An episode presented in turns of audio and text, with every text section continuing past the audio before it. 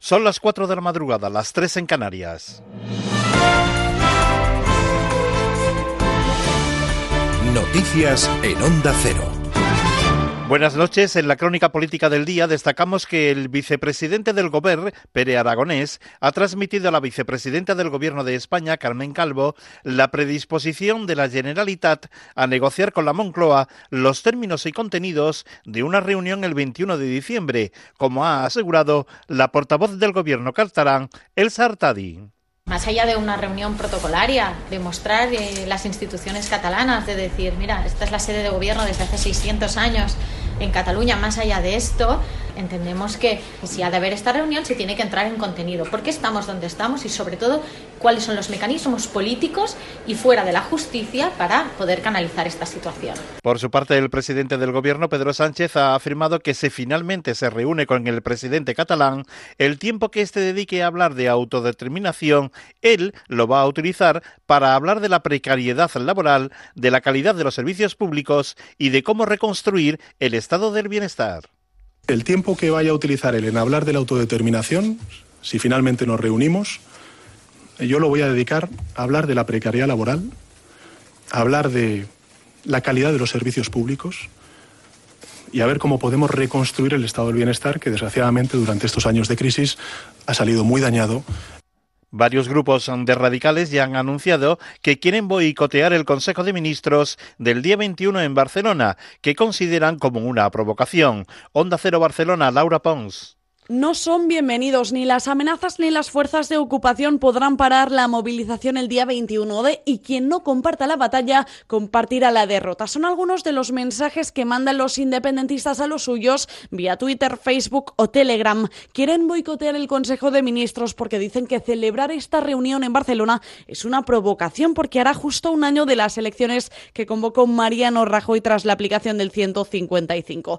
Por ello la ANC, la Asamblea, ha convocado a sus seguidores a bloquear la capital catalana con coches. Omnium Cultural opta por organizar un Consejo Popular de Ministros y los CDRs quieren colapsar puntos estratégicos de la ciudad, además de concentrarse ante la Llotja Damar. Y atención porque se suma un nuevo grupo que quiere boicotear el Consejo de Ministros, los GAR, los Grupos Autónomos de Acciones Rápidas. Son un nuevo movimiento paralelo a los CDRs que el día 21 prevén llevar acciones en las principales carreteras, vías de tren, zonas industriales y el aeropuerto del Prat. Y nos vamos ahora a Venezuela, donde los aviones en rusos que aterrizaron el lunes en el país para realizar maniobras militares en Caracas ante un eventual ataque armado han empezado a abandonar el país. Corresponsal en Latinoamérica, Ángel Sastre.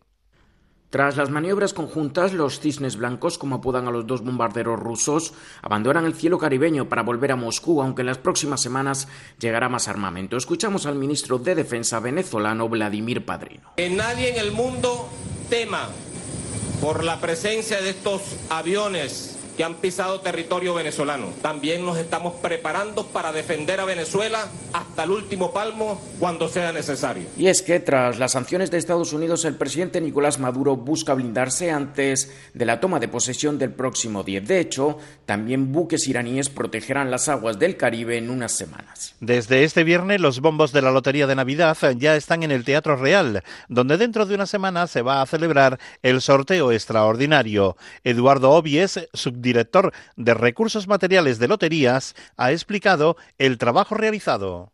Revisar que ha llegado todo en perfecto estado, la parte física, todos los componentes, todos los paralelos, todos los meridianos de lo que son los bombos, que están perfectamente, que no ninguno ha sufrido ningún daño. Y bueno, pasaremos luego a la parte eléctrica, revisar bornas, revisar tomas de tierra y demás. Y por último, ya pasaremos a, lo que es eh, hacer eh, ensayos nuestros de sorteos. Y en deportes recordemos que ya ha comenzado la jornada número 16 en Primera División, con el empate a cero entre el Celta de Vigo y el Leganés. En Segunda División se ha disputado un partido adelantado de la jornada 18. El Málaga ha derrotado 1-0 al Cádiz y recupera el liderato de la clasificación. Volvemos con más noticias a las 5 de la madrugada, cuando sean las 4 en Canarias. Hasta entonces pueden seguir informado en nuestra página web ondacero.es. Síguenos por internet en ondacero.es.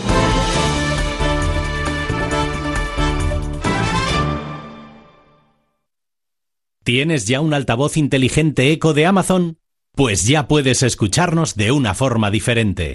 Activa la skill de Onda Cero y escucha la radio en directo. Alexa, abre Onda Cero. Conectando con Onda Cero. Alexa pon el directo. Por aquí discurre la actualidad del día. Empieza que el se- gabinete, espacio de reflexión. Señoras y señores, muy buenas noches. No Son las 8 de la tarde, las ustedes 7 en Canarias. Son ya las 8 de la mañana. Buenos días. Porque tu voz ahora es lo importante, pídele a Alexa que active todas las skills de Onda Cero. Alexa, activa las noticias de Onda Cero. Alexa, activa el monólogo de Alsina. activa el comentario de, de la Alexa, Morena. activa las reflexiones de Alexa, Lucas. activa el análisis de Elena Gijón. Alexa, activa la opinión de Fernando Onega. Después, pídele a Alexa que te dé las últimas noticias. Aquí tienes las últimas noticias de Onda Cero. Descubre todas las posibilidades de Onda Cero en Alexa en ondacero.es. Te mereces esta radio. Onda Cero, tu radio.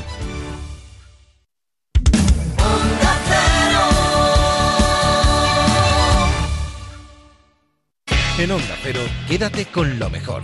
Rocío Santos.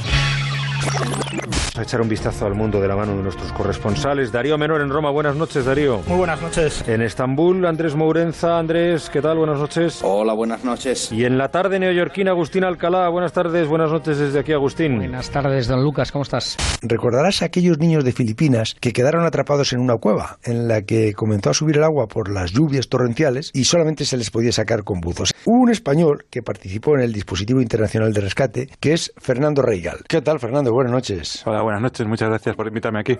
El santuario de San Andrés de Teixido, en Galicia, donde no vas de vivo, puedes ir de muerto. Eso dice el dicho. Tanto los griegos como los renacentistas estaban intrigadísimos con un número. Es una representación simbólica del ideal de la belleza. Es la sección áurea. Hoy en Historia de con Javier Cancho, Historia de la Divina Proporción. Hoy vamos a hablar de Federico García Lorca, pero hoy vamos a conocer lo que podría haber sido y no fue, porque nos acompaña el nieto de un hombre que pudo haberlo salvado, ese periodista y novelista Víctor Amela. ¿Qué tal, Víctor? Julia, encantadísimo de estar aquí. Carmen Posadas acaba de publicar La maestra de títeres, un viaje a una España gris, o por lo menos es lo que pensábamos. Carmen Posadas, buenos días. ¿Qué tal, Jaime? Encantada de estar aquí contigo. Se levanta el telón, aparece Carolina Noriega. Buenos días, Carolina. Buenos días. Aparece Jesús Manzano. Hola, buenos días. Jesús. ¿Qué tal? El público, cómo se viene arriba en cuanto a Oh, sí, Yo sé que aún no he dicho que está aquí Carlos Latre. Buenos días, Oh, Carlos. querido Carlos, compañeros, buenos días. Y Leo Harlem. Buenos días, Leo. el último internauta. Ella fue la primera voz de Heidi, fue la cerdita Peggy, Célica Torcal. ¿Me escuchas?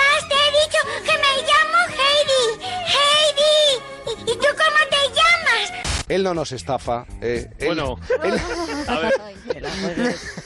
o por lo menos tiene una habilidad especial para...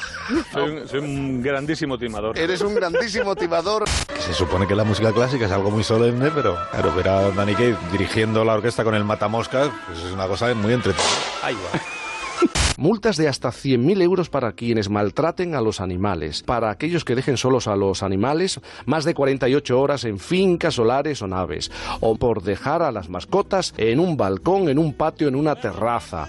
Hay una organización que hoy también tiene un cumpleaños redondo. Hoy Ecologistas en Acción cumple 20 años. Laura es tu amiga. Ah, es tu mujer.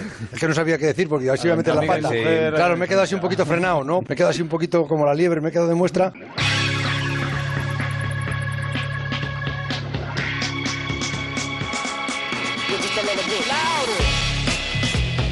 En Onda Cero, quédate con lo mejor. Rocío Santos.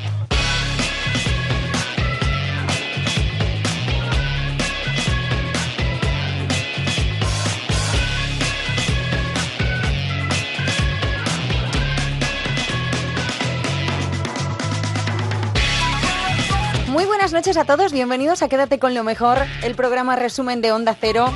Un par de horas que vamos a pasar hasta las 6 de la mañana, repasando y recuperando todos los buenos momentos que podamos que han sucedido aquí en esta casa en los últimos días. Tenemos un montón de cosas por escuchar, ya hemos hecho un brevísimo resumen del resumen. Hemos escuchado a José Ramón de la Morena, ahora al final precisamente con esa expresión tan graciosa que, la he recuperado porque me ha hecho muchísima gracia. Me he quedado ahí como las liebres. Hemos escuchado a Alsina, hemos escuchado a Juan Ramón Lucas, hemos escuchado a Julia Otero y a un montón de invitados que van a pasar por aquí en su momento nos contaron un montón de cosas y hemos decidido recuperarlas por si os las habéis perdido o por si os apetece volver a escucharlas. Así que sin más, si queréis empezamos ya y precisamente nos vamos al transistor con José Ramón de la Morena. Hace unos días que nos visitaba un auténtico héroe. Se llama Fernando Raigal. Él estuvo en Tailandia en el rescate de esos 12 niños que estuvieron atrapados en una cueva el pasado verano. ¿Os acordáis? Raigal nos contaba que, bueno, recibió un mensaje de su ex jefe y no se lo pensó.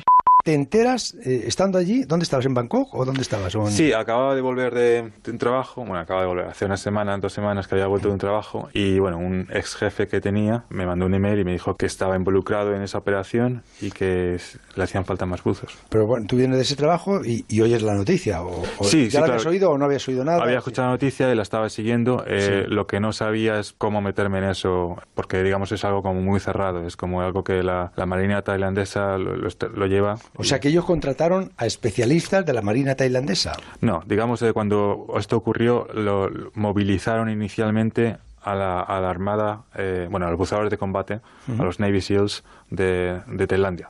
Y ellos fueron los que, digamos, llevaron la voz cantante, el comandante, fueron, eh, fue el máximo responsable y el que dirigió la operación. Después hubo otros grupos, perdón, después hubo hubo otros grupos que se involucraron, como eh, eh, buceadores de cuevas de diferentes países, eh, eh, operaciones especiales de otros países, algunos voluntarios como yo. Eh, O sea, tú fuiste voluntario. Sí. ¿No te pagaron? No. No. Y llegas allí el primer día y, y- y cómo es la situación y qué hacéis. Pues... Eh, la- perdona, Fernando, el día 2. Sí, el día 2 de julio. Estamos hablando que los niños eh, estaban atrapados desde el día 23 de junio. Sí.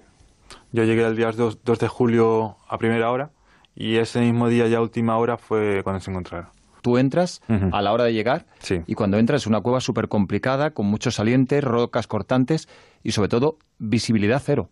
Sí, una vez que llego allí fue todo un poco como, como, eh, me dijeron, coge el equipo que, ne- que necesites, había equipo de buceo allí y básicamente entras, entras en una hora y esta es tu pareja y esta es la pareja número uno. O sea, ibais de pareja. Sí, íbamos, íbamos por parejas y yo estaba en la, la pareja número uno. Después, eh, de todos los que había en el campamento, pues eso, había... había ¿Vais unidos entre las parejas con algún cable o algo o no? Nada, ¿no? no, no, no, no había nada de eso. eh, era todo... Pero sí podéis comunicaros por... por No, por eh, había- nada. nada. No hay ninguna comunicación de walkie ni nada. Tacto. Material muy precario también. Material muy básico, muy básico. Era todo una, era un- una movilización, era una emergencia. eh, No se había tratado así nada antes, una buceo y cuevas juntos, Sí. no. Bueno, y, y- y él ya sale, ¿no? A ver. Ujú. Ella sale, en ese momento estoy en la cámara número 3 y bueno, nos dan las noticias. eh, por radio militar interna se, se dice al campamento de fuera que, que se han encontrado, pero inmediatamente, o sea, nos dan las noticias y es como bien, pero no llegamos a poner los brazos arriba del todo porque eh, Hay que sacarlos. Hay que sacarlos y, y es como, eso es lo siguiente. Fernando los descubren básicamente por el olor, ¿no? Correcto, sí. eh, bueno, pues es un grupo de personas que llevan atrapadas eh, mu- muchos días Y y, habían organizado comida o algo, ¿no? co- eh, sin comida, todavía tienen que ir al servicio, todavía, etcétera, etcétera. Y antes, mucho antes de poder verlos eh, o poder tener ningún tipo de contacto con ellos, pero lo- lo- le- se dieron cuenta de que había, había humanos por allí. Yo sigo buceando también con, integrado en el grupo de Navy SEALs. Yo básicamente sigo las mismas instrucciones que ellos. Y las instrucciones que teníamos era pues llevar oxígeno, llevar agua, llevar eh, eh, comida, eh, llevar eh, comunicaciones eh, para comunicaciones militares por cable dentro de la cueva. Y eso fue entre medias, digamos, de entre que entre la búsqueda y hasta que se toma la decisión de rescatarlos. ¿Pasaste miedo? Miedo no, lo que sí respeto. Y sobre Bueno, todo ya, es una ya. cosa nueva. Pero hubo algún momento que... Mie- miedo no, lo que sí tuve fueron eh, momentos en decir, respira hondo. Respira hondo y... ¿Hubo algún momento que dijiste, me quedo? No. No. ¿Y el peor momento cuál fue? Eh, es la pérdida de sin- ¿Dónde estabas y quién te lo dice? En ese momento tuve que ir un día a Bangkok porque mi visado se acababa. Entre el vuelo de ida y de vuelta, eh, estamos hablando de un día. Ahí fue cuando murió Samangunan. Fernando, hay tres días desde que se localiza a los niños, que los niños por lo visto responden también con una linterna, porque todavía le, le quedaban pilas a alguno en, en la linterna. Eh, hay tres días de incertidumbre, porque sabéis que los niños están ahí, pero eh, se abre un debate sobre cómo rescatarlos. Eh, ¿Qué se decide y sobre todo quién lo decide? Porque llegó a las más altas instancias del país, ¿no? Correcto, sí. O sea, se, había muchas ideas, había muchas opciones, bueno, no muchas, varias opciones, eh, y lo que sí, pues, pues eso, pues eh, los buzos nosotros mismos entre, hablábamos cuál sería la mejor opción. Eh, al final es un, es un caso muy sensitivo, un caso muy complicado. La, la, decisión última fue tomada por el rey de Tailandia, asesorado por, por militares de, de, los Navy SEALs. Y, y bueno, dicen entrar y lo que sea, ¿no? Bueno, no, eh, en un momento dado eh, nos, nos eh, quitan a la prensa que estaba en el campamento de enfrente, los quitan todos, los ponen a, dos kilómetros más para abajo y, dicen a partir de aquí es como cerrado, nos reúnen a, los más o menos 100 buzos y el comandante nos dice vamos a empezar el rescate y va a ser así, así y así. ¿Y cómo os dijo que iba a ser? Pues iba a ser buceando a los niños. En ese momento ya el agua ha, bajado bastante. Ha bajado porque metisteis bombas para sacar agua y se sacó bastante, ¿no? Correcto. So, antes eh, había que bucear bastante para llegar a, hasta allí, ya no, no tanto. Entonces ya había que bucear solamente el último tramo. El, tramo más largo eran 150 metros que había que bucear y luego había otros dos o tres pequeños buceos. Y, allí se seleccionaron eh, básicamente la, gente que más sabía, que eran los buzos de cuevas, y, y una representación de los, Navy, de los Navy SEAL, que fueron cuatro y en total fueron 16 buzos. Eh, el resto de personal, el resto de buzos y también gente del ejército de tierra. Hicimos una cadena inmensa de 5 kilómetros hasta salir a la cueva. además, sales con ellos tú también, aunque estás en, dices que estabas en una zona intermedia, que no vas ni a estar En la cadena humana, sí, por la cadena. las camillas. Sí, o sea, yo lo, recogía en, la cámara número 2, lo llevaba a lo largo de la cámara 2 unos pasos, porque era un terreno muy complicado, y lo pasaba en manos de los siguientes en la cadena. Un honor muchas gracias. Que os vaya muy bien. Ha sido un rato muy agradable de radio pasarlo con vosotros. Hasta cuando queráis. Quédate con lo mejor en Onda Cero.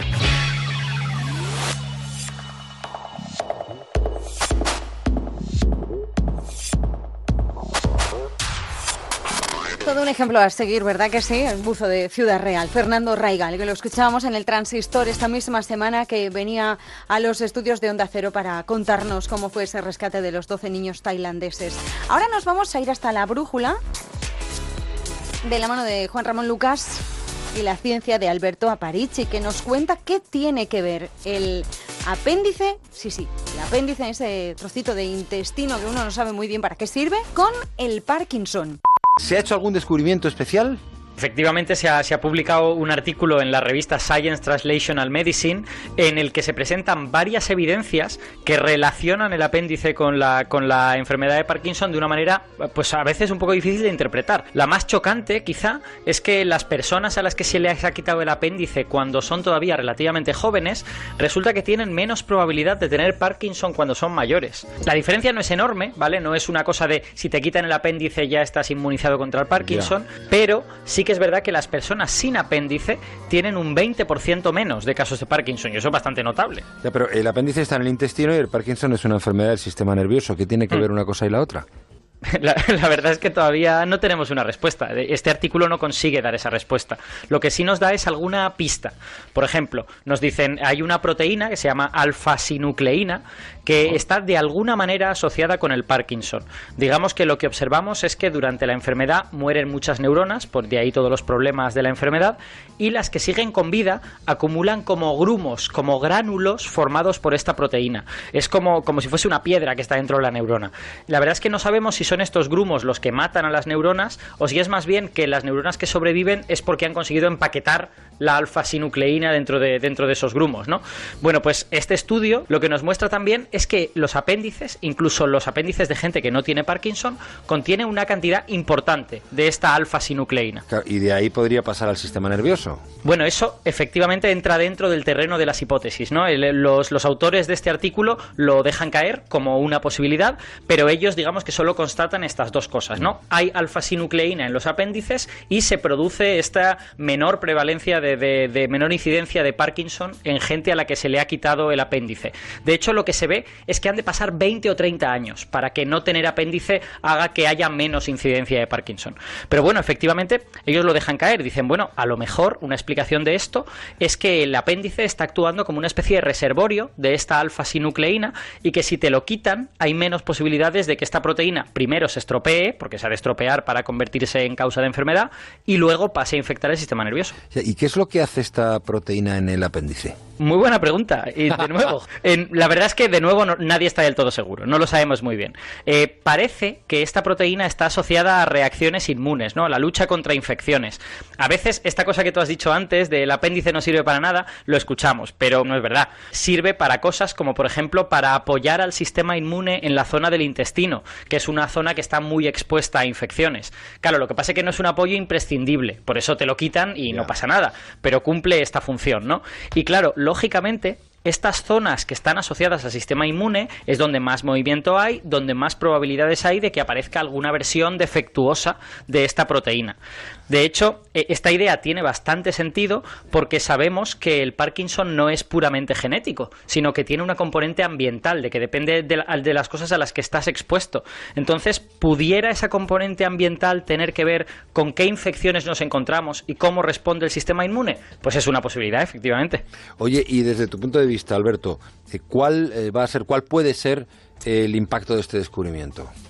Yo diría que es un paso en la dirección de, darnos cuenta de que aunque el Parkinson es una enfermedad de las neuronas, del sistema nervioso central, pero también de otros, eh, no tiene por qué originarse únicamente en las neuronas. Yo creo que aquí nos hemos encontrado con que el apéndice nos está dando una pista de, oye, aquí podría estarse iniciando alguna cosa que tiene que ver con la enfermedad, pero no tiene por qué ser el único sitio. Eh, es decir, hay otras zonas en el intestino, por ejemplo, que también tienen mucha actividad inmune. Es posible que esas zonas también tengan que ver, pero como no las quitamos, pues no nos estamos dando cuenta, ¿no? El apéndice tenemos la suerte de que lo podemos quitar y podemos comparar gente que, que lo tiene con gente que no. Qué interesante, Alberto. So- solo recordar así, en, en síntesis que el, el Parkinson es una enfermedad del sistema nervioso que es crónica, que bueno, es degenerativa y lo que se nota es en la falta de coordinación, eh, temblores en el cuerpo, rigidez muscular. Y ahora fíjate, lo vinculan al, al apéndice y a esta proteína. Esto, esto lo que nos demuestra es que nuestro cuerpo es súper complicado, Exacto. Juan Ramón, y que todo está, bueno, todo quizá no, pero muchas partes están conectadas. relacionadas. This Christmas. Baby, please come home.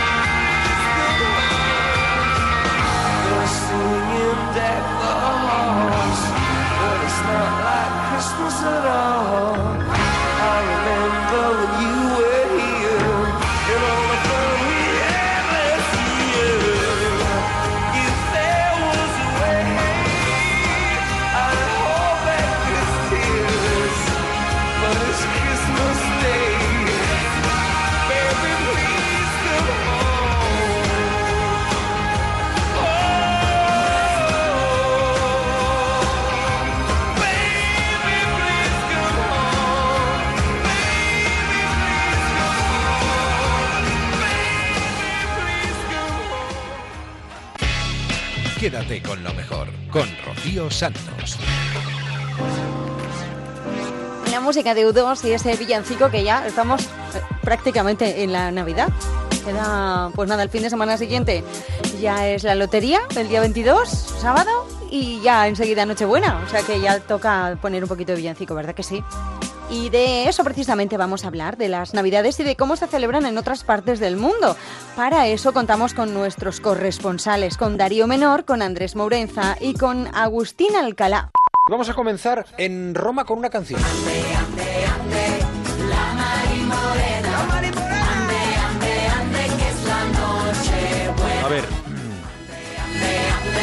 Darío, ¿esto qué es? ¿Esto qué es? Esto, Esto es es Rafaela, Rafaela. can- cantando La Marimorena. Es su último disco, Juan Ramón. Rafaela Carrá. Rafaela Carrá. A ver, a ver, ahora se la reconoce. Sí, a ver, subes un poco el. Niño que está en la cuna. Todos le llevan al niño, yo no tengo que llevar. Vamos a ver, Darío, eh, eh, nuestro corresponsal en Roma, ha entrevistado a Rafaela Carrá. ¿Cómo se le ha ocurrido ahora meterse en esta aventura de una versión de La Marimorena eh, mm, en su nuevo disco? Pues una versión además en la que se le reconoce todavía con ese acento italiano tan particular.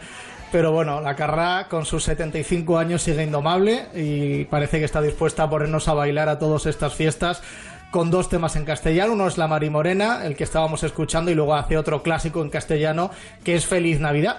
Ella dice que está especialmente orgullosa de la Mari Morena, que ha grabado con un grupo de músicos españoles y como escuchábamos, con un estilo de rumba catalana que nos tenía absolutamente desacostumbrados eh, la Carla a este tipo de música. Ella dice que cuida mucho los proyectos en que se mete y me contaba pues que accedió a grabar este disco porque tenía ganas de arriesgar, eh, pero que en cualquier caso la mayor parte de las veces rechaza las propuestas que le llegan, por lo que incluso aquí en Italia mucha gente la, la conoce en el mundo del espectáculo como la señora del no. En este disco, que se llama Ogni volta che Natale, que significa cada vez que es Navidad, ha querido ella particularmente grabar dos temas en castellano, de alguna forma para reforzar la relación tan estrecha que tiene con nuestro país, donde se le aprecia a Juan Ramón casi más que en Italia. Recordemos que el pasado 13 de octubre recibió aquí en Roma la medalla al mérito civil concedida por Felipe VI y que también Juan Carlos I le entregó un premio.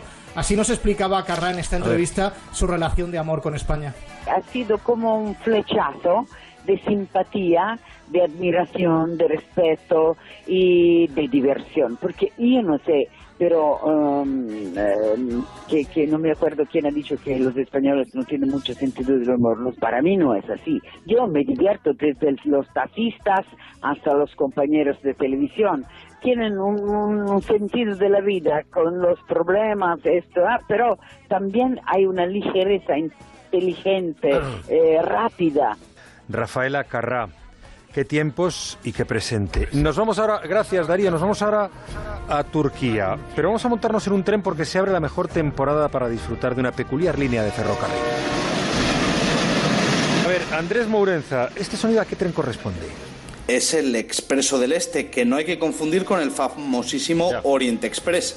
Aquel era un lujoso tren que unía París y Estambul a través de toda Europa y este es un ferrocarril más bien modestito que une Ankara, la capital turca, y Kars, en el extremo oriental de Turquía. Una ciudad que está alejada de todo, pero que ahora en los meses de invierno bulle de turistas. Es además este tren todo lo opuesto a la alta velocidad. Es un ferrocarril que cubre 1.300 kilómetros en 26 horas si no hay más, porque a veces hay retrasos, habitualmente hay retrasos y se puede prolongar incluso más. Y sin embargo, en los últimos años se ha puesto tan de moda que en los meses invernales es muy difícil que hayas plazas. La razón son los paisajes. El expreso del este atraviesa las regiones de Anatolia central y oriental, estepas peladas y montañas ferruginosas de, estrella- de extrañas vetas verdes, el curso alto del río Éufrates de aguas aturquesadas y cuando la nieve cubre esta zona a partir de ahora de diciembre, cuando empiezan a caer los primeros copos, paisajes propios de la ruta del transiberiano. Qué bueno, qué bonito. Gracias Andrés, una sugerencia para vacaciones. ¿Y esto qué es lo que es? A ver, ¿qué música? Ah, esa la conoce usted perfectamente. O alguna vez la ha oído. Nos lleva a Estados Unidos. Ya está plantado el imponente árbol de Rockefeller Center de 20 metros de altura, decorado con 8 kilómetros de luces y una estrella de cristal de 400 kilos. Y claro, eh, todos los norteamericanos se sienten en la obligación también de decorar sus casas con luces, bombillas de todos los colores y muchos motivos navideños. Aquí está pasando también ya. ¿eh? A ver, eh, Agustín, eh, ¿tienes información sobre las opciones que hay para decorar una casa por Navidades sin pasarse y enemistarse con los vecinos? Esto último muy importante. Hay diversas formas de decorar la casa para las navidades. Una a lo grande, ¿qué digo a lo grande? a lo Disney World, como hacen muchos norteamericanos a lo largo de todo el país, que comienzan, Raymond, a levantar en los jardines de su casa en el mes de eh, junio ¡Hala! eh, todo esto. Y es un, es un, un parque de atracciones que ponen todo tipo de santas voladores, animalitos, castillos y chimeneas. Aquí hay una barriada en Brooklyn que se llama Diker Heights, donde los vecinos compiten por poner la iluminación más vistosa. Como sé que vas muy mal de tiempo, te voy a contar que es una de las visitas más bonitas que se pueden hacer a Nueva York en, esta época del año. Incluso hay tours que se organizan para poder visitar estos, estas casas decoradas. Luego hay otra forma, un poco más modesta, pero también a lo grande, porque hay compañías que te decoran eh, tu casa te llevan los, las luces, te llevan eh, todo tipo de bombillas, te las decoran y te puedes dejar en el asunto unos 1.500 dólares. Agustín Alcalá, muchas gracias. Buenas noches. Buenas noches también a nuestros corresponsales Andrés, Darío. Que descanséis y, y felices fiestas a todos. Rocío Santos, quédate con lo mejor.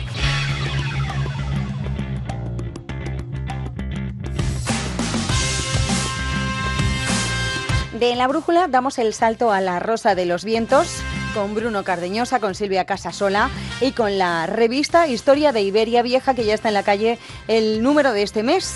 El tema de la portada son los campos de concentración en España y dentro el santuario de San Andrés de Teixido, un reportaje de Manuel Carballal. Si no vas a San Andrés de Teixido de vivo, tendrás que ir de muerto. Eso es lo que dice la frase, sí. Exactamente. Y además en los últimos años ha- se ha revalorizado de una forma extraordinaria porque es un santuario que está a la orilla del mar, en el norte de la provincia de La Coruña, casi llegando ya a Ortigueira, muy cerca de la frontera con Asturias, donde hay los acantilados más espectaculares de Europa. Hay unos paisajes, unas vistas realmente sobrecogedoras. Y ahí hay un pequeño pueblo que durante todo el año permanece prácticamente olvidado, casi incomunicado, porque hay solamente una carretera para acceder. Eh, en San Andrés de Teixido no es un lugar que te pilla de paso, o vas ahí o no vas, pero que la carretera termina en, en el santuario. Hay un una- unas cuantas casas, no, no creo que lleguen ni a una veintena de casas alrededor, y en verano es cierto que se multiplica la afluencia de turismo, pero durante el resto del año, por el viento, la lluvia, es un lugar bastante intransitable. Pero ahí hay una capilla, un, un santuario, en el que, según la tradición, tienes que eh, acudir alguna vez a lo largo de tu vida, ¿no? Como los musulmanes a la Meca. Y si no lo haces en tu vida, tendrás que hacerlo después de muerto, adoptando la forma de un animal, de un insecto, de una serpiente. Por eso es tradición que los visitantes de San Andrés de Teixido no dañen a ningún animal porque creen que podría tratarse de un antepasado que está haciendo la peregrinación. Y si vas al kiosco, coges eh, la revista Historia, lees este reportaje, nos damos cuenta que el pasado en ese reportaje que nos eh, explicas, eh, porque tú lo has escrito, y nos eh, transmites la idea de que el pasado en ese lugar es espectacular. Hay muchísima historia detrás. Sí, y además hay una gran cantidad, a lo largo de todos los años que lleva el santuario abierto, se han ido acumulando exvotos, fotografías de los peregrinos que agradecen al santo un milagro, un, favor, y justo delante de la ermita, de la iglesia, eh, hay una gruta, una cripta subterránea, cuyas paredes están literalmente repletas de miles de fotografías, de esvotos, de ofrendas de los miles de peregrinos que durante todos estos siglos han hecho la, la peregrinación a San Andrés de Teixido para pedir un favor al santo y una vez eh, realizado ese, ese favor, ese milagro, esa curación, lo que sea, han regresado para agradecerlo dejando una fotografía o una ofrenda o un esvoto. Cuando entras en esa capilla que está permanentemente llena de velas encendidas de los peregrinos, te das cuenta de la fuerza que tiene la devoción en ese santo en la Galicia profunda. En Onda Cero, quédate con lo mejor. Rocío Santos.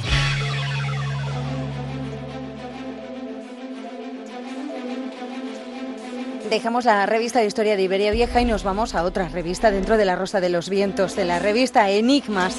El diablo en la portada y la trayectoria del Lederman, el gran vagabundo de la cultura norteamericana, un personaje real del siglo XIX que pegó un salto a la cultura americana que le hizo aparecer en todas partes. Ya está en la calle el nuevo número de la revista Enigmas, eh, tema de portada El Diablo. Y uno de los asuntos eh, que trata en profundidad es un personaje fascinante, la historia de una sombra.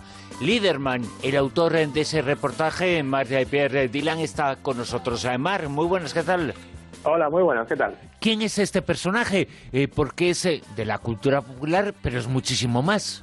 Pues sí, eh, lo, de, lo de quién es es una buena pregunta, porque realmente no, no sabemos quién es. Eh, Lederman es un, es un es el gran vagabundo de la, de la cultura norteamericana, es un personaje real que existió en el, en el siglo XIX, que se movía por un, por un espacio muy determinado de la zona de Connecticut, de, de Nueva York, eh, pero después lo más interesante es lo que has comentado tú, o sea, pega un salto hacia, hacia la cultura popular norteamericana y va a empezar a aparecer en todos los sitios. Aparece en películas, en novelas, en, en música, en folclore. Eh, es, un, es un salto, es una transformación realmente, realmente interesante. Y además, eh, el folclore también aparece una figura similar a una figura que se puede identificar con él en algunas tradiciones eh, de las tribus indias. Eh, pues sí, en, en tradiciones de tribus indias, eh, tanto en, en la zona de Canadá como en la zona propiamente de Estados Unidos, los, los grandes eh, caminantes de los, de los bosques, ¿verdad? Eh, esos espíritus que, que parecen que recorren siempre el mismo el mismo espacio, que van, que van haciendo siempre las mismas etapas y que no se sabe muy bien de eh, qué, qué es lo que están cuidando o, o a- o sobre quiénes están ejerciendo su poder. Y ese mito, esa leyenda en los Estados Unidos, en América, se parece también a algunas que existen aquí en Europa, que existen en España, porque algunos de los relatos nos hablan de eh, la piel eh, de los niños eh, que se utilizaba en relación a las eh, eh, numerosas muertes que se producían durante las peregrinaciones, pero la piel de los niños se utilizaba para los ropajes, ¿no? Claro, los, los famosos. Eh, la antigüedad era, era un lugar muy muy oscuro y era un lugar muy peligroso y parece que, teníamos que darle explicación a, a toda esa violencia soterrada que existía, ¿verdad? Y es lo que pasaba también con, con Lederman y es lo que pasaba también en, en España cuando se decía, se decía, bueno, que la grasa de los niños que servía para que los, ferrocarriles fueran más rápidos, las pieles servían para, para vestir a los peregrinos, como, como has anunciado tú.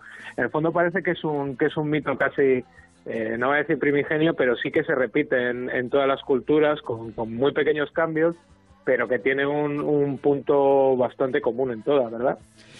Quienes quieran conocer algo más eh, sobre esta figura legendaria, una figura que ya está insertada en la cultura popular, que acudan a tu reportaje, porque ahí lo cuentas todo, absolutamente todo, sobre este auténtico símbolo de la cultura popular norteamericana, un personaje muy misterioso, ¿eh?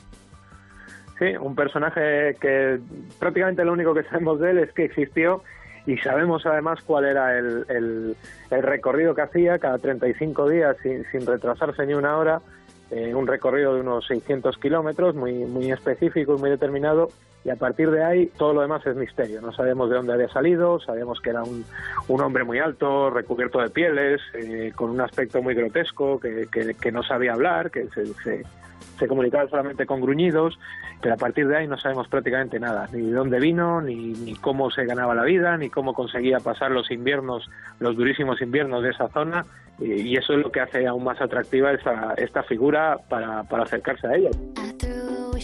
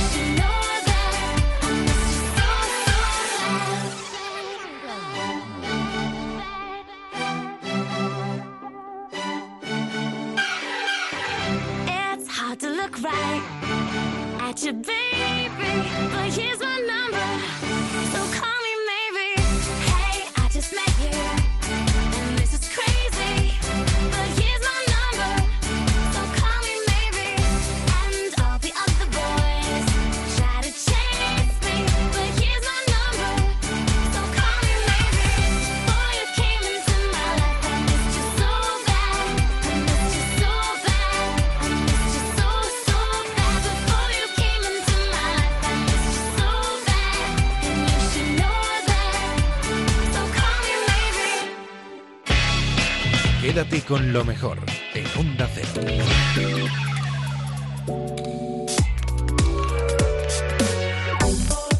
Cada fin de semana entre las 8 de la mañana y las 12 del mediodía, sábados y domingos tenemos una cita con Jaime Cantizano y todo su equipo en Por fin no es lunes. El fin de semana pasado hablaban de una nueva ley en La Rioja que impondrá multas de hasta 100.000 euros para quienes maltraten, dejen solos o encierren en balcones a los animales. Hemos hablado de este asunto con nuestro especialista en animales, con nuestro compañero Carlos Rodríguez de Como el Perro y el Gato y también veterinario, y con María Jesús Miñana, que es directora general de Agricultura y Ganadería del Gobierno de La Rioja. La Rioja acaba de aprobar una nueva ley, la Ley de Protección de los Animales, que surge gracias a una iniciativa legislativa popular. Eh, antes he hecho referencia multas de hasta 100.000 euros por, por maltrato a estos animales, multas por dejar solos a, las mascotas a más de 48 horas en fincas, en solares, en naves, también en el balcón. Quiero saludar, a, si te parece, Carlos, a María Jesús Miñana, es directora general de Agricultura y Ganadería del Gobierno de La Rioja. Eh, señora Miñana, buenos días. Hola, muy buenos días. Buenos días. Vamos a definir un poco eh, el terreno en el que se mueve la ley. ¿A qué animales va a afectar esta, esta ley, esta propuesta? Pues en principio eh, esta propuesta afectaría a todos los animales de compañía, eh, no exclusivamente a perros y gatos y posteriormente hurones, que son los que se han tenido en consideración en, en, los, en el último texto legislativo que nosotros, que en La Rioja eh, teníamos, sino que en principio eh, abarca a todos los animales de compañía.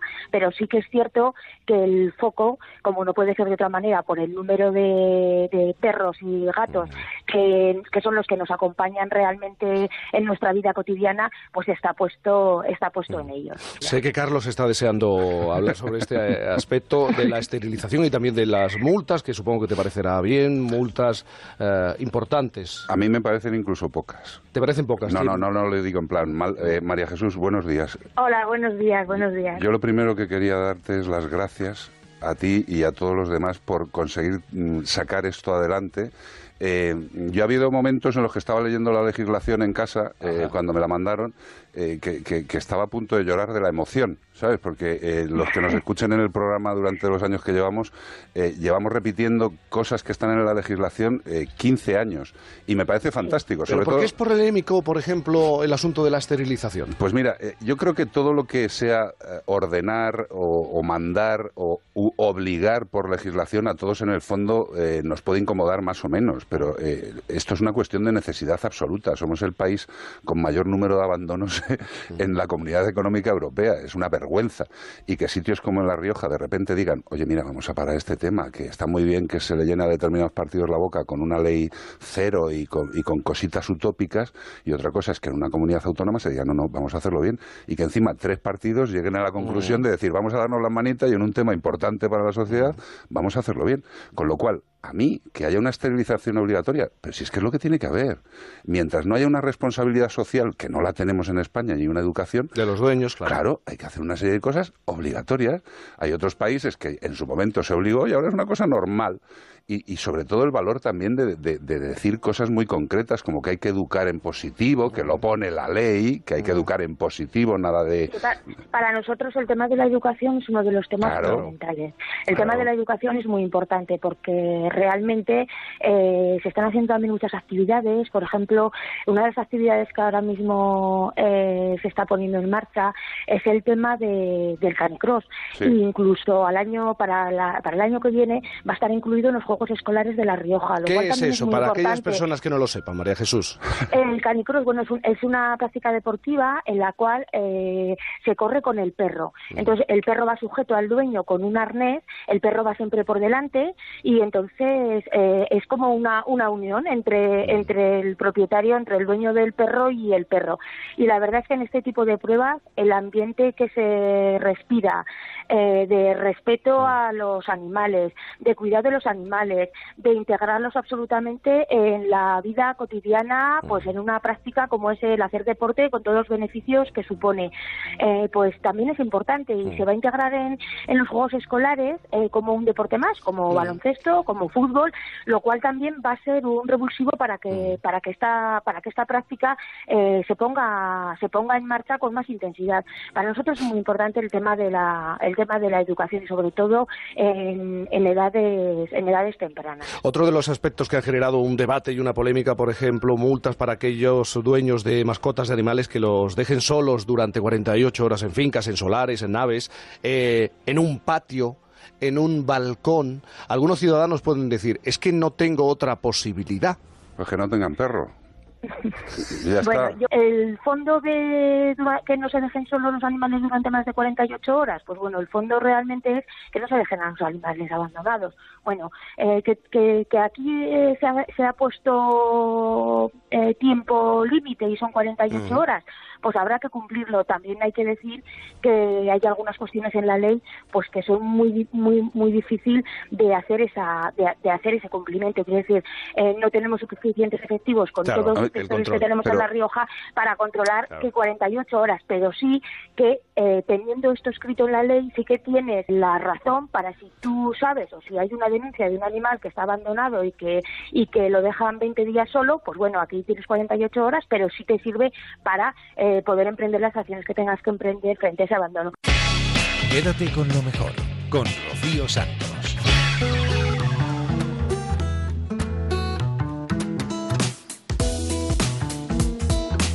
Después de haber publicado artículos, ensayos, novelas, guiones de cine, de televisión, biografías e incluso literatura infantil, Carmen Posada regresa a la novela para publicar La maestra de títeres, que es un viaje a la España de los años 50 de la mano de tres mujeres, abuela, madre e hija.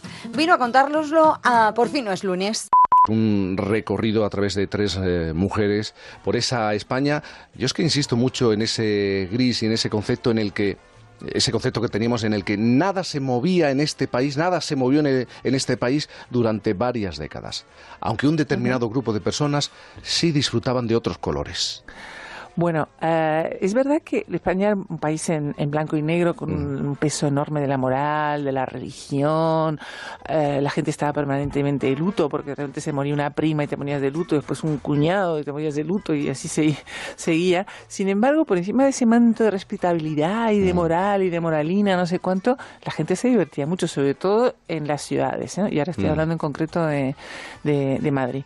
Entonces, en Madrid la noche no acababa nunca, estaban los tablaos y, y después iban a tomar chocolate con churros y estaba abierto permanentemente. Claro, tú llegas, eh, podemos establecer una historia en paralelo, tú llegas al- en el año 1965. A España, sí, en Ah, el 65, que no era tan distinto de esta España que yo retrato De los 50. de mediados de los, de los 50. Porque es verdad lo que tú comentabas antes, que España continuó siendo ese país en blanco y negro hasta la llegada de la transición. Entonces, al llegar la transición es como el Big Bang, o sea, el Mm. país en blanco y negro de prácticamente del 75 al 80 se, país, se, eh, se convierte en un país en tecnicolor, haciendo verdad esa frase de Alfonso Guerra que dijo, este país no lo va a reconocer ni la madre que lo parió.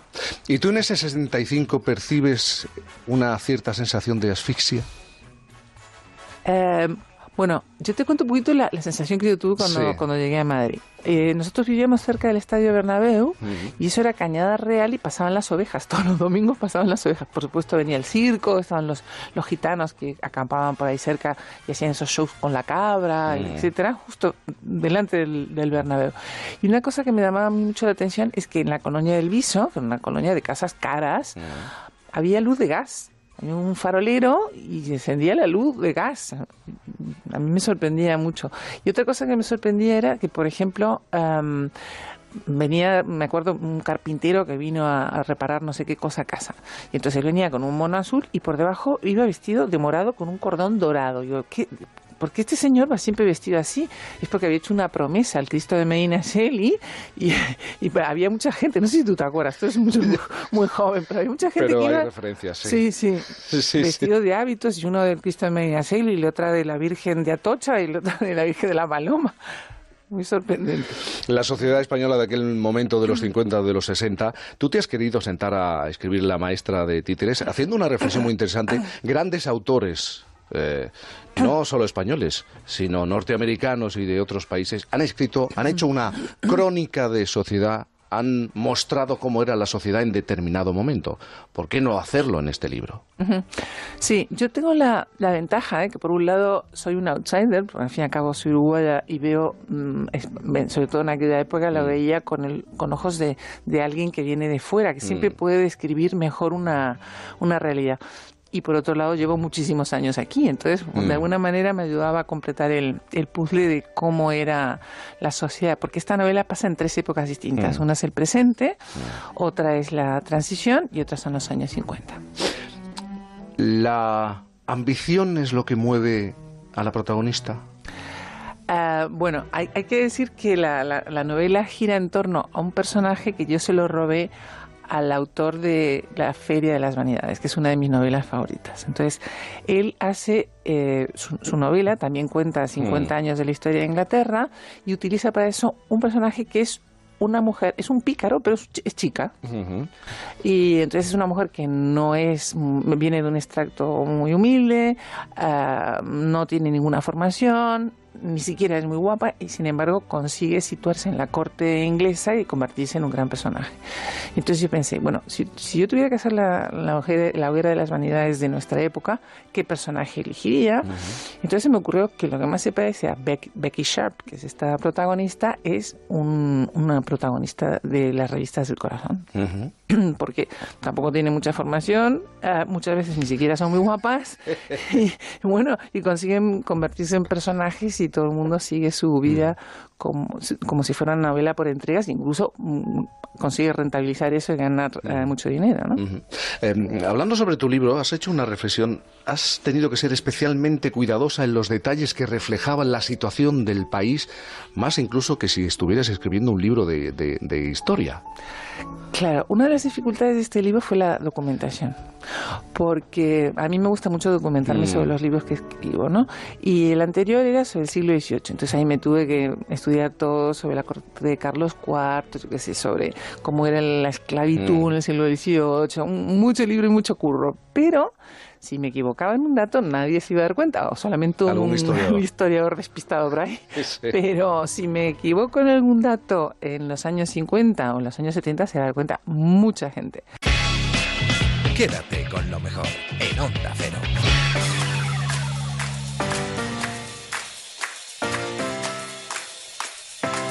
¿De dónde sacará Fernando Eras las noticias y los titulares tan rocambolescos que nos trae? Bueno, bueno, no lo sé, no lo sé, pero él se encuentra cada joya, luego las repasa en Por fin no es lunes y nosotros volvemos a escucharlas porque nos morimos de la risa. Por poner tres ejemplos de palabras de la gran lingüista y vedette, Yola Berrocal. No te podías resistir. ¿verdad? No me podía resistir. Ahí va el primero. Yo tengo un árbol ginecológico muy grande. A ver, tú tienes que tener eso. Realmente no sé a qué te refieres. Bueno, sí sé a qué te refieres, pero prefiero no saber a qué te refieres. Este es un término que está muy bien para Vox, ¿no? Por, por la pureza de raza, ¿no? Pues el árbol ginecológico. Vamos con otro palabra de Yola para el diccionario Vox Fake. Me quedé fumigada del susto. Pero un momento, vamos a parar. ¿Qué quería decir? Me parece O maravilloso. sea, ¿qué era lo que estaba sustituyendo? Igual es que fumigar es la única manera de sanear, de sanear el árbol ginecológico, yo qué sé. Y el tercer palabra. Hoy hay garrafas de viento. Bueno, cualquiera tiene un lapsus, ¿no? Y ella utilizó Te gusta, ¿eh? Sí, no, pero ella utilizó garrafas porque se confundió y le vino a la cabeza lo que le pusieron en su última operación de pecho. Ay, ay, no. Pero retomemos el tema de las elecciones Venga, andaluzas con este catastrófico titular. ¿Qué punto es? Terremoto en Andalucía. PP, Ciudadanos y Vox impedirán gobernar a la izquierda. eh, todos ya sabemos lo que hay, pero calificarlo de terremoto, a ver, eh, yo qué sé, en la política siempre es reversible, un terremoto no. Para dar testimonio de esto voy a recurrir a las palabras de una senadora demócrata californiana y por allí saben un poquito de terremotos. Sí. ¿Vale? Ella se llama Bárbara Boxer y estas fueron sus palabras en el centenario del terrible terremoto de San Francisco de 1906. Aquellos que sobrevivieron al terremoto de San Francisco dijeron, gracias a Dios, aún estoy con vida. Pero claro, aquellos que murieron, sus vidas nunca volvieron a ser las mismas. Eh, qué gran verdad que la vida de los que se Es mueren. que te no- metes en un bucle La lógica... y lo vas complicando todavía más. Yo no. Ah, son no, ellos. no, no, los políticos. En este No, caso, lo, exacto, o yo lo yo veo no, local. Son ellos, ¿vale? Eh, pero vamos, en las elecciones andaluzas que yo sepa no ha muerto nadie. No. De momento, claro, No, porque está, no. está la cosa... No, la vaca está viva también. Está, está la que- cosa, está la cosa ahí, ahí, sobre todo en el PSOE, que se han esnafrado en las urnas. Pero quiero transmitir un mensaje a los votantes del Partido Susanista. Un mensaje de ánimo, de esperanza, como el que transmitió en Paraguay Ángela Agüero, del Partido Colorado, cuando también se descalabró en unas elecciones municipales. Con mucha determinación dijo... Yo digo que el Partido Colorado no desaparecerá por haber perdido estas elecciones municipales. Yo aseguro que renacerá de sus cenizas como el ave Fleming. Claro, los oyentes se quedaron topicuetos preguntándose, ¿el descubridor de la penicilina era un pájaro? Mm. ¿Vale? Menos mal que en su ayuda salió otra diputada del mismo Partido Colorado llamada Pues- pues Miriam. que- Escucha, que no has escuchado nada. Llamada Miriam Alfonso, que le echó un capote aclarando el asunto. Dijo... Nos levantaremos de entre las cenizas como el gato Félix. Que creo yo que el Partido Colorado de Paraguay no debe ser ni de derechas ni de izquierdas. Como son disléxicos, no saben cuál es cuál. Ay, mis pobres. En fin, que lo ocurrido en las elecciones andaluzas se debe eh, fundamentalmente a la baja Oye, participación. pero perdóname, ¿no hay alguien que se llama el Gato Félix? ¿No Sí, había un artista que se claro. llamaba? Un, un- no, un dibujo ¿No? animado de los 30. No, no, no, sí. no, Un dibujo de gato Sí, que se parece vale. al Sony Ah, del sí, pero a lo mejor por eso sería. Seguro que si no será un rapero, porque Sí. le gusta mucho Sí, coger sí. ese tipo de nombres. Bueno, hablaba de que ya se ha analizado que el- el- lo que ha pasado en las elecciones andaluzas se debe a la baja participación.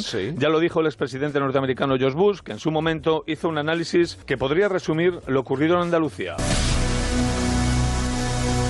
Un número bajo de votantes es una indicación de que menos personas están yendo a votar. ¿sí? Sí, se nota que George Bush fue un alumno aventajado de la Escuela de Pensamiento Político Mariano Rajoy. Eh, estás hablando del hijo, ¿no? Estoy hablando Estás de George Bush, hijo, evidentemente sí. del hijo, Eh, sí. Pero por cierto que en esta semana una mala noticia Sí, ha sí, sacudido al clan de los Bush. Sí, sí, es esta. La vanguardia. Muere George Bush padre a los 99, 94, 94 años. A los 94 años. Es que el Cuatro. 4 se No, me ha ido no. la tecla. El expresidente murió ocho meses después de que lo hiciera su esposa Bárbara, con la que estuvo casado 73 años. Es- se murió ella y a los ocho meses cayó él. Es, es bastante romántico y 73 años casados. ¿eh? Mm. Sí, sí, sí. Bueno, recordemos que George Bush padre era Se te conservador. ponen los pelos de punta, ¿verdad? Bueno, los de la espalda. 73 años casado. Se me pone como escarpia Sí. para colgar cuadros. Venga. Recordemos que George Bush padre era conservador, como su hijo, hizo una guerra en el Golfo, como su hijo, y por eso suponemos que su hijo heredó de él algunas de sus virtudes, como por ejemplo la disposición de ánimo, algo que Bush hijo dejó muy claro con esta frase. Nosotros estamos preparados para cualquier imprevisto que pueda ocurrir o no. Ah, porque claro, los imprevistos, si no, si no ocurre un imprevisto, ¿cómo se llama? Pues no se llama, pero en fin. En Onda Cero, quédate con lo mejor. Rocío Santos. When you're close to tears, remember someday it'll all be over. One day we're gonna get so high.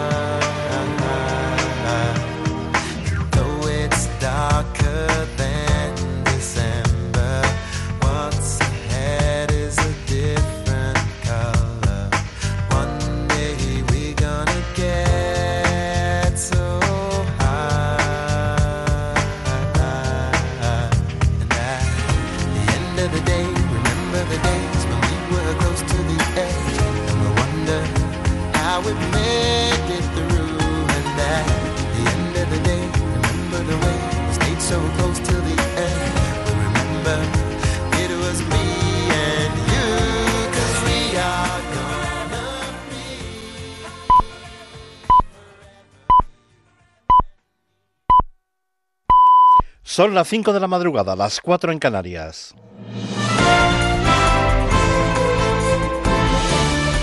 Noticias en Onda Cero. Buenas noches. El presidente de Francia, Emmanuel Macron, ha visitado a última hora de este viernes el mercado navideño de Estrasburgos, en cuyas inmediaciones se produjo el pasado martes un tiroteo que se ha saldado con la muerte de cuatro personas y varios heridos. Corresponsal en París, Álvaro del Río. Emmanuel Macron llegaba esta tarde a Estrasburgo directamente desde Bruselas y lo primero que ha hecho es depositar una flor ante el altar improvisado en la plaza Clever. Allí ha guardado un minuto de silencio en memoria de las víctimas mientras de fondo se entonaba la marsellesa. El presidente francés, que va a visitar el mercado navideño y reunirse con familiares de las víctimas, ha saludado uno a uno a los diferentes cuerpos del Estado, a las fuerzas del orden, a militares, bomberos y personal de urgencias por su labor y atención en las horas posteriores al atentado del martes y por el trabajo de policías y gendarmes durante dos días para localizar y neutralizar al terrorista Sharif Shekat, abatido en la noche de ayer. Un atentado que deja ya cuatro muertos tras el fallecimiento hoy de un herido en estado crítico y cuya autoría se atribuye Estado Islámico, aunque las autoridades consideran que se trata de una reivindicación oportunista. Según los primeros elementos de la investigación, el yihadista actuó solo, no estaría integrado en ninguna red y las pesquisas tratan ahora de determinar si contó o no con ayuda durante su fuga. Siete personas de su entorno cercano siguen detenidas bajo custodia policial. Y en Venezuela, el diario El Nacional, el último de circulación nacional impresa y muy crítico con el gobierno de Nicolás Maduro, salió este viernes por última vez a la calle por falta de papel. Su presidente editor, Miguel Enrique Otero, ha estado en la brújula de Onda Cero y ha asegurado cómo ha conseguido el gobierno de Maduro el cierre del periódico. Ellos primero crearon unas legislaciones para la radio y la televisión y silenciaron la radio y la televisión. Después con los medios impresos desataron una guerra gigantesca de, juicios, de acosos eh, administrativos, tributarios, publicitarios, amenazas, en fin, todo eso. Pero no, no, realmente la, la prensa escrita es muy luchadora y no, no, no podían silenciarla. Entonces descubrieron la manera, que es con el papel. Si le quitas el papel a los periódicos, pues no pueden producir el periódico. Ya en nuestro país, el Consejo de Ministros ha dado luz verde para modificar la ley de arrendamientos urbanos que aumentará la duración de los contratos de los alquileres y que no se puede pedir un aval como fianza superior a dos meses. El Gobierno no atiende al acuerdo con Podemos de buscar algún mecanismo para evitar rentas desorbitadas. Lo ha explicado tras el Consejo de, Gobier de Ministros el ministro de Fomento, José Luis Ábalos los contratos de tres a cinco años que al menos elevan un poco una cierta seguridad a los arrendatarios respecto de poder también tener un proyecto de, de vida. ¿no? El decreto se va a publicar el martes para que la medida entre en vigor el miércoles 19 y la combinación ganadora del sorteo de Euromillones, celebrado este viernes, ha estado formada por los números 12, 29, 38, 42 y 44. Las estrellas han sido para el número 2 y el 12. No se ha registrado ningún boleto acertante de primera categoría, por lo que en el próximo sorteo se va a poner en juego un bote de 91 millones de euros. Y la combinación ganadora del sorteo de la Bonoloto ha sido la compuesta por los números 1, 17, 25, 27, 43 y 45. El número complementario fue para el 7 y el reintegro para el número 4. Y en deportes ya ha comenzado la jornada número 16 de Primera División con el empate a cero entre el Celta de Vigo y el Leganés. En Segunda División se ha disputado un partido adelantado a la jornada número 18 y el Málaga ha derrotado 1-0 al Cádiz y recupera el liderato de la clasificación. También hablando de Segunda, la situación desesperada del Reus, que este fin de semana puede jugar su último partido ante el Córdoba y el presidente de la Liga, Javier Tebas, ha pasado por los micrófonos del transistor de onda cero y ha afirmado que hasta el lunes no se podrá asegurar que el equipo ha desaparecido por el problema de impagos a los jugadores. Bueno, habrá que esperar el lunes, ¿no? Porque los jugadores del Reus han iniciado un procedimiento de resolución express porque antes meses que lo prevé el convenio colectivo y el Reus hasta el lunes a las 12 de la noche tiene tiempo de cubrir esa, esas cantidades si no, los jugadores, de acuerdo con el convenio colectivo, quedan libres con las indemnizaciones que les corresponde y ya, según mis, los, sabemos, no habrá jugadores suficientes para jugar y, pero bueno, vamos a esperar qué pasa el, el, el lunes, ¿no? Volvemos con más noticias a las 6 de la mañana cuando sean las 5 en Canarias. Hasta entonces pueden seguir informado en nuestra página web ondacero.es. Síguenos por internet en ondacero.es.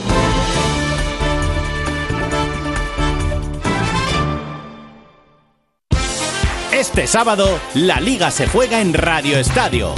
Desde las tres y media de la tarde, Valladolid Atlético de Madrid, Real Madrid Rayo Vallecano, Eibar Valencia. Y atención especial a los encuentros de Segunda División, Granada Oviedo y Sporting Mallorca. Este sábado, desde las tres y media, Radio Estadio. Héctor Fernández, Javier Ruiz Taboada y las mejores voces del deporte. Y el domingo, desde las 3, el resto de encuentros de la jornada. Te mereces esta radio.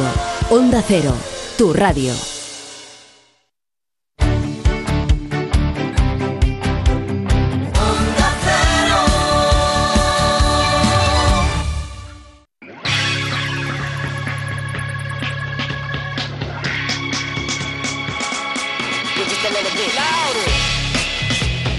En Onda Cero, quédate con lo mejor. Rocío Santos.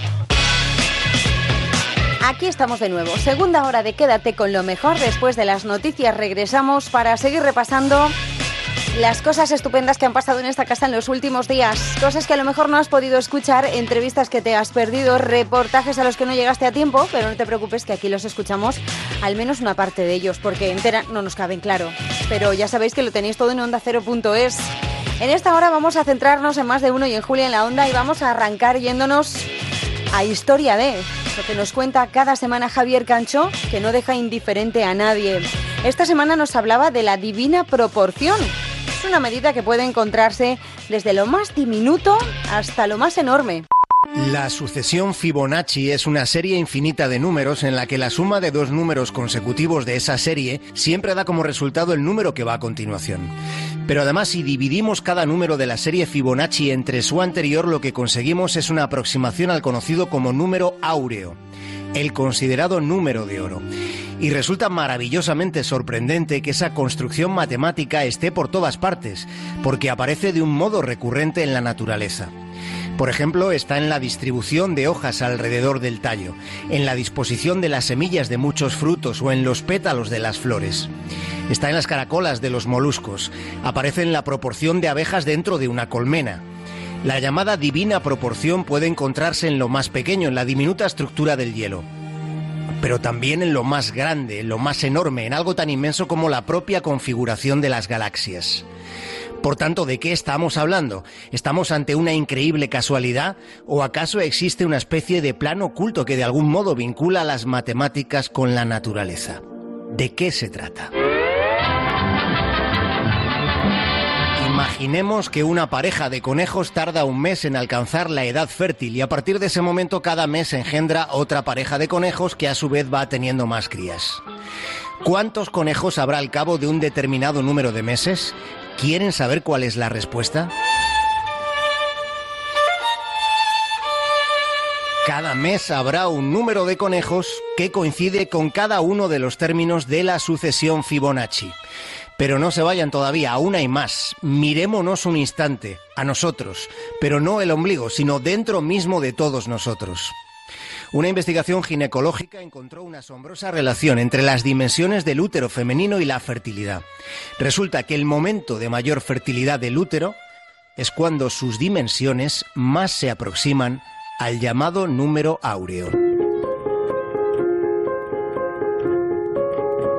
La sucesión Fibonacci es una secuencia numérica que parece descifrar el código fuente de la mismísima naturaleza. Es como un canon de la creación.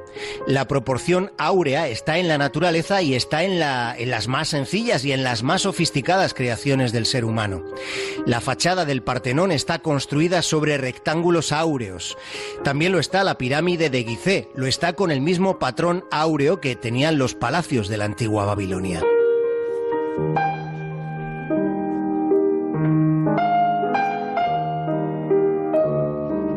En una ocasión le preguntaron a Jean Cocteau que si se quemara el Museo del Prado, ¿qué es lo que salvaría? Y el poeta francés dijo el fuego, salvaría el fuego. La misma pregunta se le hizo a Salvador Dalí.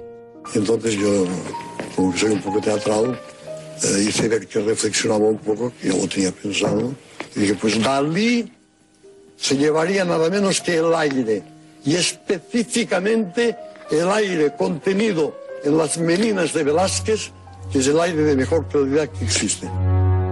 Las meninas de Velázquez contienen la divina proporción que también vemos en la Sagrada Familia de Miguel Ángel, o en el Adán y Eva de Durero, y en el cuerpo de la Venus de Botticelli, y en el rostro de la Gioconda de Leonardo, sin olvidarnos del David de Caravaggio. El número áureo aparece en los violines de Stradivarius.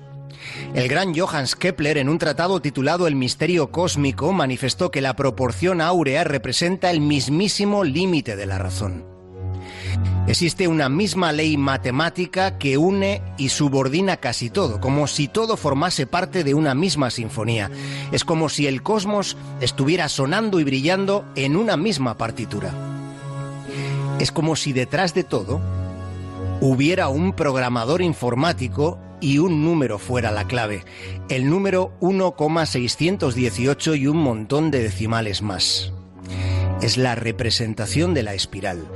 Busquen, indaguen y sorpréndanse. Quédate con lo mejor en Onda Cero.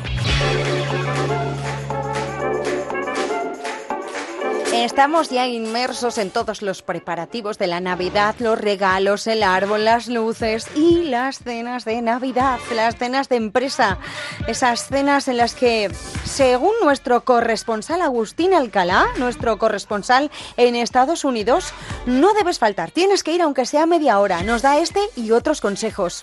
Llega la tan deseada, odiada, esperada, buscada, temida y según lo veas, Oscar, aburrido, divertida fiesta de Navidad de la oficina y aquí me tienes para darte unos consejos sobre lo que hay que hacer y sobre todo lo que no hay que hacer. La primera regla es presentarse, aunque sea un esfuerzo, aunque no te guste, aunque te aburras y aunque quisieras estar en otro sitio. Hay que presentarse al menos media hora porque el no aparecer siempre bueno, pues es llamativo y no es bien recibido. Especialmente si eres un directivo o jefe. No hay que perdérsela porque si no todo el mundo verá que no ha sido.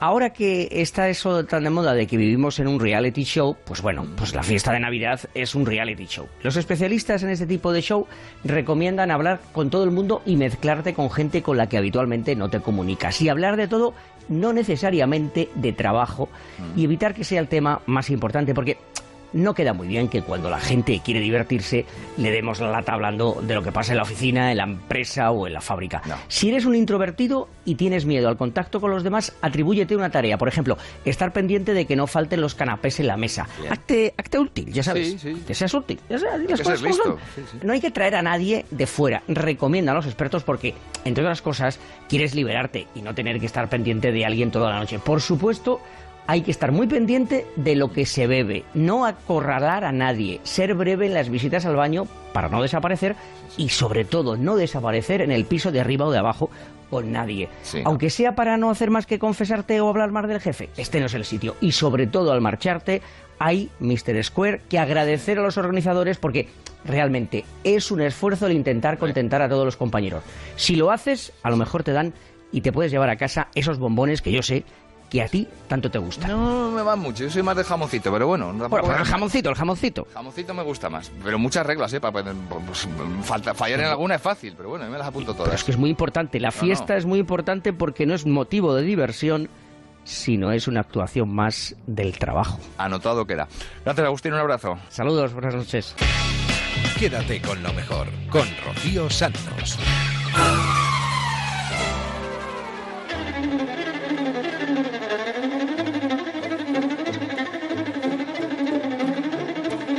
Nuestro querido José Manuel Zapata, el próximo 18 de diciembre cogerá la batuta de la Orquesta de Extremadura en el Teatro Real, donde representará concierto para Zapata y orquesta. Dice que todo el mundo tiene sentido del humor y él sobre todo. Nos lo contaba en más de uno. Entiendo que a los oyentes de este programa pues no hay que explicarles quién es José Manuel Zapata, porque, porque te conocen de sobra, te han seguido durante con Juan Ramón Lucas, aquí en la etapa anterior de más de uno, pues estabas todas las semanas y por tanto saben perfectamente quién eres. Lo que no sé si saben perfectamente es lo que van a poder ver si acuden al Teatro Real el próximo día 10 y- El 18 de 8 diciembre a las. Ahí va a estar Zapata haciendo un poco de Danny Kaye, ¿no? Porque el espectáculo que has organizado está inspirado en esto de Sí, totalmente. De hecho, hay auténticos plagios de Danny Kaye. Plagios directamente. Sí, sí, sí, sí, porque hay gags de ese concierto del año 81 que los hemos hecho tal como eran. Yo llevo viendo ese vídeo muchísimos años y era un, era un sueño convencer a una orquesta sinfónica para que pudiéramos hacer juntos humor, ¿no? Porque lo complicado del espectáculo, Carlos, es que yo puedo hacer todo el humor que quiera, que si ellos no hacen humor conmigo, se acabó, el- se acabó. ¿Qué les cuesta, no? Les cuesta mucho. Al principio, al principio sí, pero el humor es bueno para todos. Y todos necesitamos reírnos alguna vez a lo largo del año. Y en cuanto entran en ese lenguaje, se lo pasan, como digo yo, como un marrano en un charco. Se lo pasan fenomenal. Y lo necesitan, lo necesitamos todos. Pero ¿por qué les cuesta? Porque, porque aparte de interpretar y de tocar el instrumento que cada uno domina, tienen que participar de los, de los gags y de los... Exactamente. Tienen que ser Ah. artistas integrales. Tienen que cantar, que divertirse. ¿De que cuántos artistas hablamos? ¿Cuántos músicos tienes? 54. 54. Sí, sí, sí, sí, es mucha gente. ¿Y alguno ha dicho yo esto no lo hago? Y en Sí. vez de 54 son 53. Sí, no, y 51. Sí, recuerdo una de las orquestas con lo que lo hemos hecho, que, que el primer día que llegamos hay un momento que hacemos como Dani Kay un saludo muy divertido, donde ellos van con mis manos, ¿no? Como si fueran mis marionetas. bajando, sí. Y había un señor mayor, un viola, que estaba tieso. Allí no se movía. Todo el mundo se bajaba sentaba, él me miraba con la viola como diciendo, esto lo va a hacer tu padre esta mañana. Pues al final, después de mucho humor, de mucha confianza, al final él me bromeaba a mí, él tenía que pararlo yo a él. Porque al final, al final todo el mundo tiene sentido del humor y lo que pasa es que en los conservatorios, bueno, la enseñanza musical clásica muchas veces solo nos enseñan a tocar el instrumento, ¿no? A, a practicar, a practicar y hora y hora y hora. Y la vida no es solo el instrumento. La vida y, y el arte son muchas más cosas. Claro, puede que también tengan un sentido del pudor, ¿no? Del, o incluso del ridículo, digo, antes de soltarse. antes- Claro. Antes, de f- compartir y con- dejarse contagiar del humor que tú quieres darle al espectáculo, ellos estarán más habituados a tocar bien y ya está. Exactamente. sí, porque en, este mundo, al final, la perfección, la técnica y la interpretación lo que prima, ¿no? Y yo te- le escribo un texto en las partituras diciendo es que por una vez en, en- en el año, la el tío que tiene la batuta allí, de verdad, no tiene ni idea. O sea, Claro, no tiene ni no idea. tienes ni idea, que, ¿no? Que prácticamente ni me miren, pero que por un día se olviden de todo Ajá. y se lo pasen muy bien. Porque el trabajo de músico, como todo, no tiene una cierta monotonía. Y, y le viene bien salir de esa monotonía. Es- seguro que hay oyentes que están diciendo, pero Zapata es el tenor, ¿no? Sí, sí, pues claro, ese es el Zapata con el que estamos hablando, solo que ahora se ha metido pues en el papel, bueno, llevas ya un, un tiempo. Sí. Se ha metido en el papel de director de orquesta que asume que en realidad no lo es. Vamos, te lo digo yo que no. pero que disfruta mucho haciéndose pasar por un director de Sí, orquesta. además, ya sabes cómo están las cosas en este país, ¿no? Había comentarios por ahí de gente, es que Zapata ahora quiere ser director de orquesta. Y No, mire usted, no, no quiero ser director de orquesta, quiero pasármelo bien con la ¿Qué problema habría si quisieras? Que tampoco... Pues ya sabes cómo esto va con las cajicas, ¿no? Tú eres cantante, eres mm, Ah, sí, sí, sí. mm, Intru- periodista. intrusismo, digo. Intrusismo, sí, sí, sí. Intrusismo. Dios me libre. No. Pero, por ejemplo, tú haces una cosa un poco parecida a esta que hago yo y es introducir. Yo, yo me río mucho muchas veces en, en tus tertulias cuando haces la sección supuestamente seria. El humor tiene que estar siempre, ¿no? Si usted se lo quiere pasar muy bien y quiere disfrutar, si, si usted quiere ver eh, a nuestro Danny Kay, que es José Manuel Zapata, Qué bonito eres. en el, en el Teatro Real el próximo día 18. Martes 18. Siete y media de la tarde, es una hora estupenda para ir a ver a Zapata. Y el 14 estoy, estamos en Badajoz también con la misma orquesta de Anda. Extremadura. Sí, Ah, pues el 14 mira. de diciembre, a- Qué esta guay. semana, lo estrenamos en, primero en Badajoz. El 14 de diciembre es ya, si hoy es Sí. 10, el viernes. Me voy mañana. Ya me voy a ensayar Pues mañana. entonces, Aunque ensayar de cobarde, lo sabes, ¿no? Pero yo voy a ensayar. te deseamos todo el éxito del mundo, Zapata. Bueno, tú ya lo tienes, pero... Muchas gracias. Espero Y que te vaya muy bien. Te voy a hacer de fan, te admiro un montón, Carlos. Ah, qué bien. Estaba muy nervioso con esta entrevista porque siempre tengo la sensación de que cuando alguien se sienta aquí, tú sabes más que él. No, no, en absoluto. Lo que pasa es que tú creías que te iba a hacer una entrevista de a ver por dónde te pillo, pero... No, yo sabe que no, porque eres adorable a rabiar como los pingüinos Tenía de aquí unas cuantas preguntas apuntadas. Unas preguntas de las difíciles, pero me las he saltado todas. Gracias, Zapata. Gracias. Baby, I get a little bit jealous, but how the hell can I help it when I'm thinking on you? Maybe I might get a little reckless, but you gotta expect it. What else can a boy do? My mama taught me how to share, but I be selfish and I don't care, cause I want you. I need you all for me. I don't want anybody loving my baby. Nobody. nobody, nobody but me. I don't want anybody thinking just maybe. Nobody, nobody, nobody but me. And I know when you got a lovely lady, it might drive the boys crazy when she's looking so fine. Oh, I don't know, no, no, no one ever would blame me. The only thing that could save me is just knowing you're mine. My papa told me once or twice, don't be cool, but don't be too nice, cause I want you, I need you all for me. Cause I don't want anybody loving my baby. Nobody, nobody, nobody but me. And I don't want anybody thinking just maybe. Nobody, nobody, nobody but me. Make beautiful music together. How you make my heart sing. Grew into this, I want us to never be apart thing. Work of art thing, the way you pull me like a harp string. Every moment spent is worth it, that's the perfect part. See, I like whatever you like. We had to do right and do like two sovereign nations and try to unite. I'm proud of you like a treasure, you're the one I'm cherishing. Every other girl is really paling in comparison. I know I can be a bit jealous, but how the hell can I help it? I'm so in love with you. I don't want anybody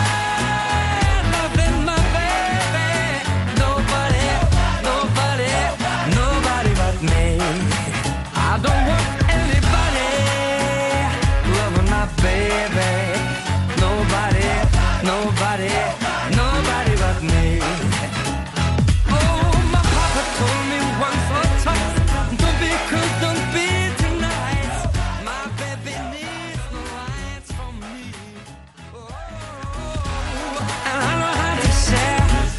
I don't care.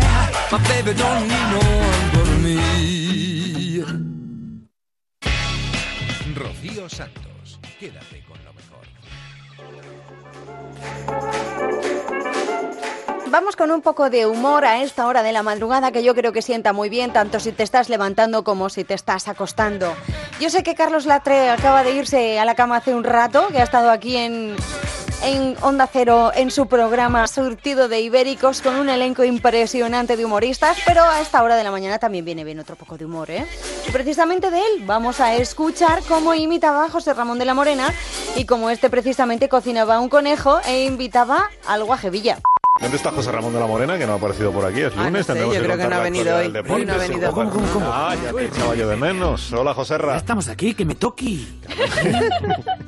Que hablamos de, de la Liga, del, del español Barça. No. Ni la Libertadores, ni nada de eso. Nada venga. de eso. Eso del fútbol está muy bien, pero, pero todo lo que se tenía que decir yo creo que ya se ha dicho, ¿no? Ahora sería repetirse. ¿A que sí, Bustillo? Dice que sí. Y cuando hablamos de repetir, nada mejor que un conejo al ajillo, ¿verdad? Busti, ¿tenemos el conejo al horno? Sí, dice que sí. Ven, Que sí. Pero, ¿me, me estás diciendo que solo vas a hacer conejo hoy? Me parece... ¿Te parece poco? Poco para ti, sí. A ver, Bustillo, pre- prepara un, un piquilabis para, para Alsina y que no falte nada. Venga, vamos para allá. No, si en realidad lo que quiero saber es si, si tenemos protagonista esta mañana. Hombre, eso siempre. Pero cada cosa a su tiempo, Alsinita. Porque hoy he venido en un coche lleno de comida. Un coche de esos grandes, un todoterreno. Eh, y, me y me he encontrado en el aparcamiento a una figura y me he dicho, este para la función de hoy. ¿Y, y quién es? ¿De, de quién se trata? Calma. No te aceleres, hombre. Respira, respira. hondo. Mira cómo huele la leña y, el co- y mira cómo huele a conejo, ¿eh? Bustillo, ¿tenemos ráfaga de figura? Dice que sí. Venga, ponle el presento. Además, es exclusivo. Mira, mira, mira, mira, mira, mira qué ráfaga. Ah, Joder, que cada día se supera más, ¿eh? Este me lo ha compuesto mi amigo Celestino. Qué compositor, ¿eh? Y lo ha hecho con una maraca solo, ¿eh? Esto tiene un mérito José Ra, es que suena un poco como, como un señor enjuagándose la boca, ¿sabes? no sé si... De verdad. Sí, Mira, en serio te lo digo, háztelo mirar, Alcinita, porque es que tienes que educar el oído, ¿eh? Ponla otra vez, mira, mira, mira, escucha. Esto es, eh, esto es elegancia pura. ¿Cómo va a ser un tío haciendo juegues? Eh, tenemos hoy a, a David Villa. Delantero, buenos días. Hola, buenos días. Bueno, ¿has visto qué pedazo de ráfaga te hemos puesto? Bueno, sí, está muy bien, pero supongo que es un poco estilo así tribal, ¿no? Tú sí que sabes bien. Bueno, la exclusiva. Me ha dicho un pajarito que te vas con don Andrés Iniesta al Vissel Kobe japonés. ¿Es así, eh, David? Bueno, exclusiva, exclusiva lo que sea, pero no, sé si te lo ha dicho un pajarito, pero ha salido en todos los, periódicos. Joder, delantero. ¿Ha salido en todos los periódicos? Pues vaya exclusiva, vaya mierda, ¿verdad? Pues tío, ¿tú esto lo sabías? Dice que sí. Como ya has hablado del tema...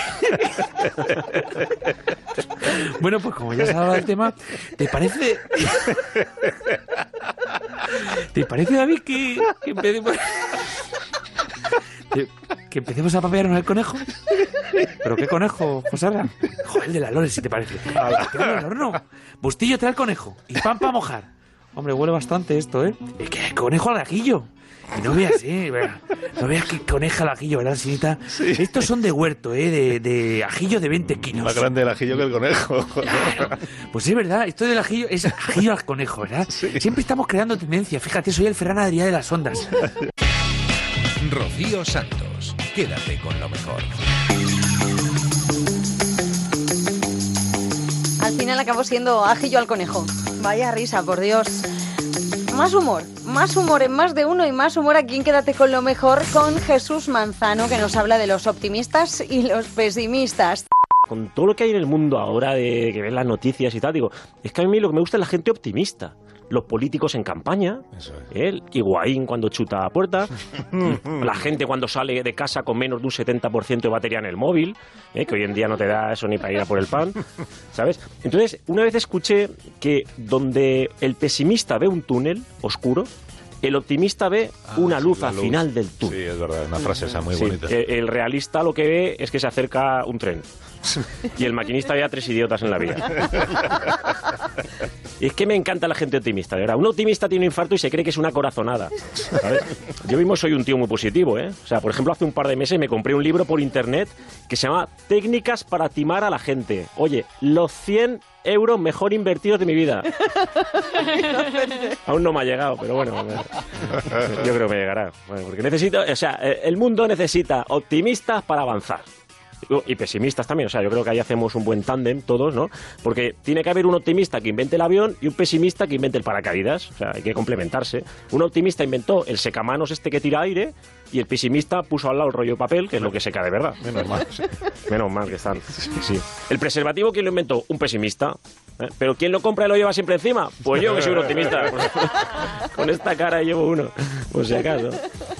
El optimista yo creo que es más feliz, ¿eh? O sea, por ejemplo, el que inventó la cantimplora, ese tío era un pesimista, se estaba preocupado todo el día de que no se salga el agua, le puso el tapón metálico, una rosca, cuerda, o sea, no es demasiado para una cantimplora. Ese tío es un infeliz. Mira tú el optimista que inventó la bombona de butano. Que puede reventar un edificio, dijo, tapón, le pongo este negro que no acopla bien, negro ahí, pum, pum, dos golpes. ¿Qué puede salir mal, verdad? Un optimista se mete en una discoteca chunga, esto, esto a mí hasta me da rabia desde visto de fuera. Suelta el abrigo ahí en primer sitio y no se lo roban. El pesimista está todo el rato mirando el abrigo así de reojo y tal, y en un parpadeo se lo levantan. Vamos, un pesimista en la puerta de la discoteca chunga le quitan hasta lo bailado. ¿sabes? Yo he sido siempre optimista. De hecho, de pequeño yo tenía un ojo, así ahora más o menos se me arreglaron, pero hubo una época que tenía un ojo un poquito ladeado. Sí, Ajá. miraba para otro lado. Y yo digo, sí, para Cuenca, fíjate. Y, y yo digo, es que son todo ventajas. Podía estar hablando con mis amigos y cuidando las bicis a la vez. Y mis amigos jugaban al tenis y me ponía de árbitro, ¿sabes? Sin, sin mover el cuello, ¿sabes?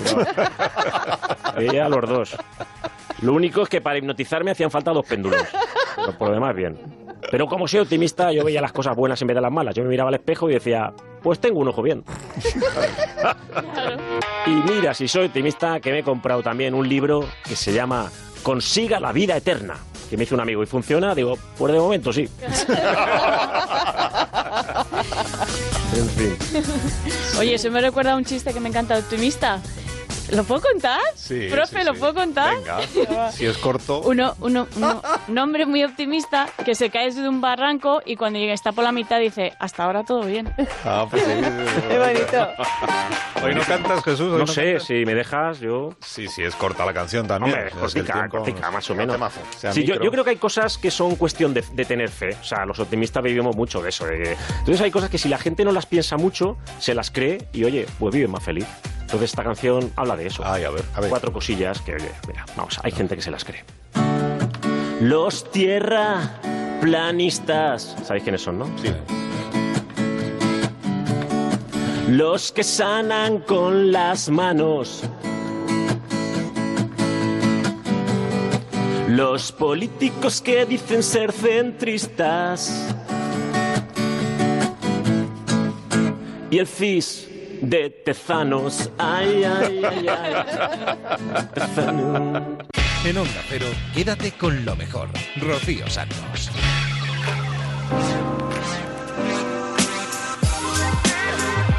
Ahora ya sí, dejamos de lado un rato el humor y dejamos más de uno y nos vamos a Julia en la onda que tenemos muchas cosas por escuchar hasta las 6 de la mañana. Por ejemplo, al escritor Víctor Amela, también muy conocido en esta casa, presentaba su libro Yo pude salvar a Lorca, un trabajo en el que relata la historia de su abuelo. Año 1970. Yo tenía 10 añitos. Sí. En mi casa no se hablaba para nada ni de política ni de la guerra. Era algo mm, inexistente. tuya ni en la por mía. no decir obsceno, no se hablaba. Cuando me dejaban mis padres con mi abuelo algunos fines de semana en el barrio de la Trinidad Nova, que es un barrio, para que la gente que no lo sepa, de extrarradio de Barcelona, humildísimo, donde él llegó en el año 53, emigrado de Granada, yo lo que hacía era leer tebeos y no hablaba con mi abuelo. Mi abuelo era un hombre silencioso y que cuando hablaba yo no le entendía, porque hablaba un andaluz tan cerrado que yo le decía a mi madre, mamá, no entiendo al abuelito. Y se reía. Y es verdad, yo no lo entendía, entonces no había comunicación entre él y yo. Pero una noche del año 1970 dijo esta frase, dijo, antes de acostarnos, él y yo solos, silencio absoluto en aquel minúsculo comedor de aquel modestísimo piso, yo pude salvar a Lorca. No Tú archiva- archiva- no, no entendiste No, nada, pero archivaste en la Tú memoria. imagínate, es como me hubieran dicho yo pude salvar a Góngora, o yo que sé, a, a Garcilaso de la Vega. Yo no entendía qué relación podía haber entre un nombre que estaba en mi libro del cole de literatura y era un muerto ilustre, como tantos muertos ilustres de las letras españolas, con mi humildísimo abuelo que estaba por allí, vivito y coleando. No, no, yo no veía vínculo y, y no, mi cerebro lo dejó aparcado eso. El- con el paso de los años fui entendiendo cosas. Mi abuelo era de Granada. Mi abuelo había estado en una guerra, porque siempre decía el parte cuando ponían el telediario. Yo le pregunté, ¿por qué dice el parte el abuelito, mi madre? Y dijo, porque está en la guerra. Me Sí, costó sí. años ir relacionando y acabar entendiendo que puede que esa frase tenga un fondo de verdad. ¿Y cuándo murió tu abuelo? En el 90, yo estaba a punto de cumplir 30 años, fíjate, la edad que él tenía cuando entró en la guerra, a pegar Mm. tiros por ahí por las montañas de la Y te Pujarra. tiras, te tiras de Bueno, los pelos, porque me claro, de los pelos. a los 10 vale que no A preguntaras, los 30 me pero a sentí, los 30... me sentí mala persona. Pensé, ¿cómo he dejado vivir a mi abuelo y morir sin preguntarle nada? Sin preocuparme por su biografía. Soy un desastre de ser humano. Cogí el coche y viajé mil kilómetros hacia el sur. Me interné en las Alpujarras. Quise pisar la tierra que él pisó. Visitar el cortijo en un barranco de Torbizcón, en la Albu- en el que mi madre había nacido en el año 34. Mm. Necesité reparar mi culpa. Y ahí sucedieron Y cosas. encontraste una, una casa Me encontré pobrísima, ¿no? sí, en sí, ese un barranco, de la Alpujarra. y un anciano que correteaba por allí y que en cinco minutos o diez me hizo saber más cosas de la vida de mi abuelo que en 20 años en que yo pude haber preguntado y ahí empezó a formarse el rompecabezas en mi interior, las piezas han ido viniendo y 48 años después de aquella frase, aquella noche en un pisito humilde del extrarradio de Barcelona, he podido escribir esta novela. Que- te ha costado mucho, que te ha mm, Uf. provocado muchos viajes, Me ha- no, me ha no gust- solamente sentimentales y personales y Sí. familiares, sino mm, una gran capacidad de buscar datos, de Me documentarte. sí, sí, me ha encantado ver cómo las piezas iban encajando y me ha gustado mucho descubrir, mientras yo lo escribía, cosas de mí. Cosas que estaban dentro de mí y que ha removido el hecho de escribirlas.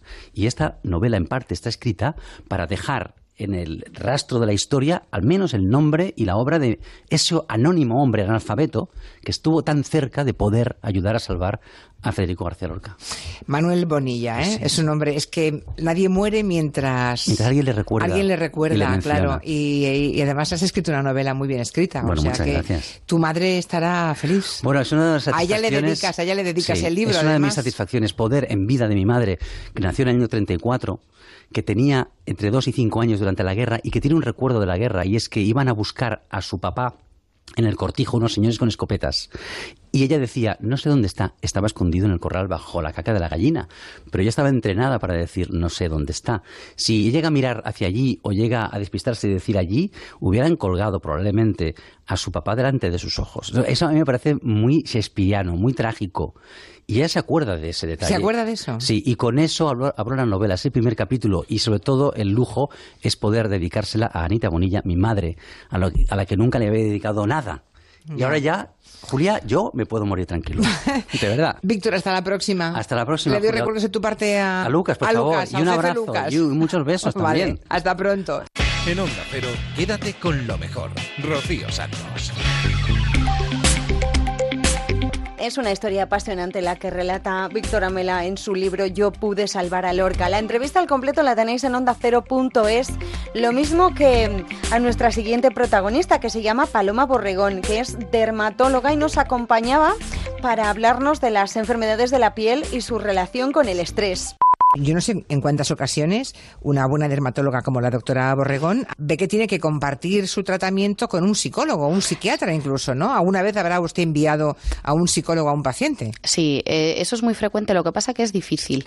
Es decir, normalmente hay dermatólogos que nos gusta también eh, un poco tratar al paciente en su, eh, no solo la piel, sino como dices, un poco el, el estado mental o el estrés que te genera el tener una enfermedad, a veces lo manejamos nosotros, pero muchas veces es cierto que hace falta psicofármacos, es decir, yo no te puedo controlar el estrés muchas veces si- o la ansiedad, etcétera, si probablemente no te mando a un especialista, a un psicólogo que hable contigo, eh, a un psiquiatra que te mande algo, eh, normalmente es así. Entonces, al final esto es como un poco el trabajo conjunto de todos Ya, ya. que consigue que el paciente mejore. Sí, porque los tratamientos eh, que usted puede mm, aplicar a un enfermo mm, con cualquier enfermedad dermatológica no seguramente no es efectivo si ese estrés continúa o esa situación de angustia o de mm, Es menos efectivo. Claro, El- claro. el- la causa o el origen del brote que sea sigue ahí.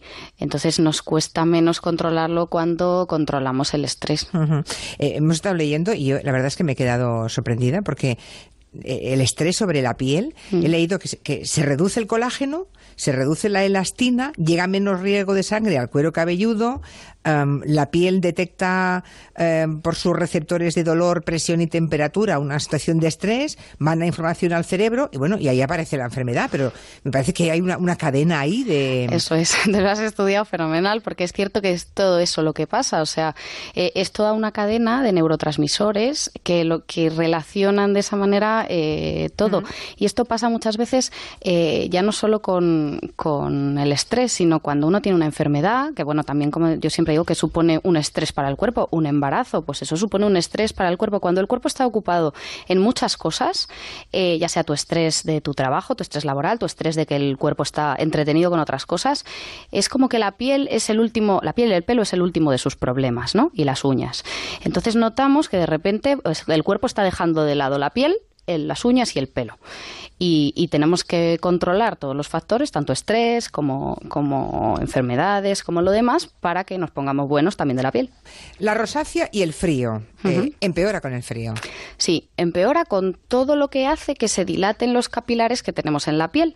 El frío y sobre todo los cambios de temperatura, ¿eh? tanto el frío como el calor, como sobre todo el pasar de uno a otro, lo que hace es que el problema fundamental de la rosácea, que es que tenemos muchos capilares, muchas venitas dilatadas en la cara, lo que hacen es que cambian de tamaño y entonces eso hace que se nos vea más rojos.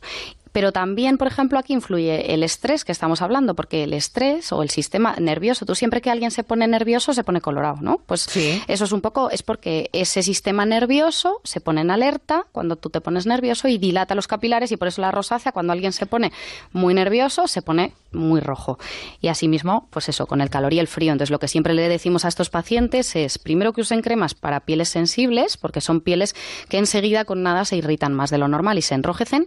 Y por otro lado, evitar esos factores vasodilatadores, o sea, esos factores que dilatan los capilares, como son eh, los cambios de temperatura, el frío, el calor, el estrés y también el alcohol. Ya has visto que muchos pacientes que tienen rosácea, los pobres te dicen, no, si es que la nariz se me pone roja, pero yo no bebo, porque tienen esos capilares dilatados pues casi de forma permanente. O sea, no todos los que tienen rosácea beben, pero los que beben, Los que beben mucho sí sí. tienen Eso esas es. venitas, ¿eh? Sí, sí. Lo que pasa que esto, pues claro, la gente que tiene rosácea, siempre los pobres dicen, es que yo no bebo. Yo no bebo, Claro. claro. Pues doctora Paloma Borregón, eh, dermatóloga y miembro de la Sociedad Española de Dermatología. Gracias, Paloma. Gracias. Gracias, gracias a ti.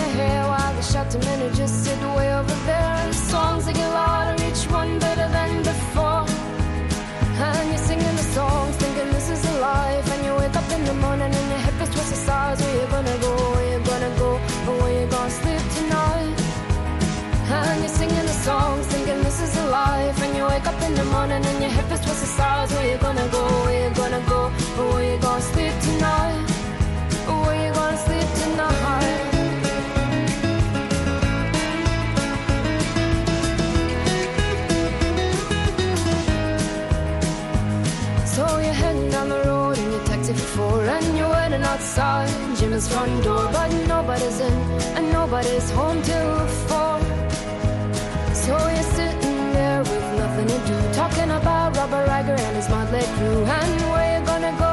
And where you gonna sleep tonight? And you're singing the songs, thinking this is a life. And you wake up in the morning and your head feels just the stars. Where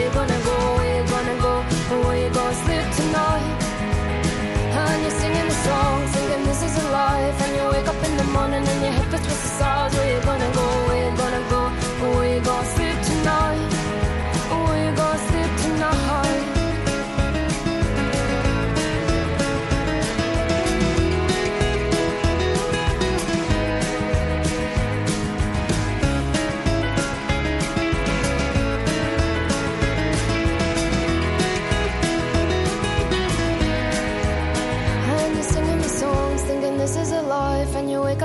morning and your head feels towards the stars. Where you gonna go? Where you gonna go?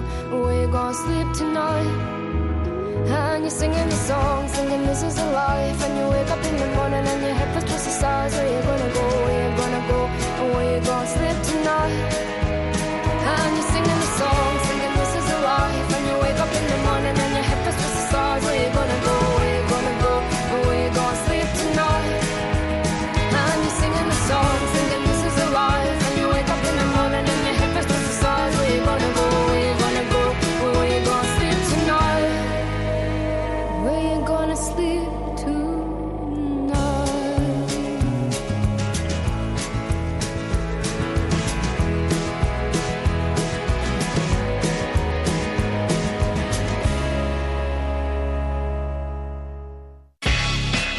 Quédate con lo mejor en Onda Cero.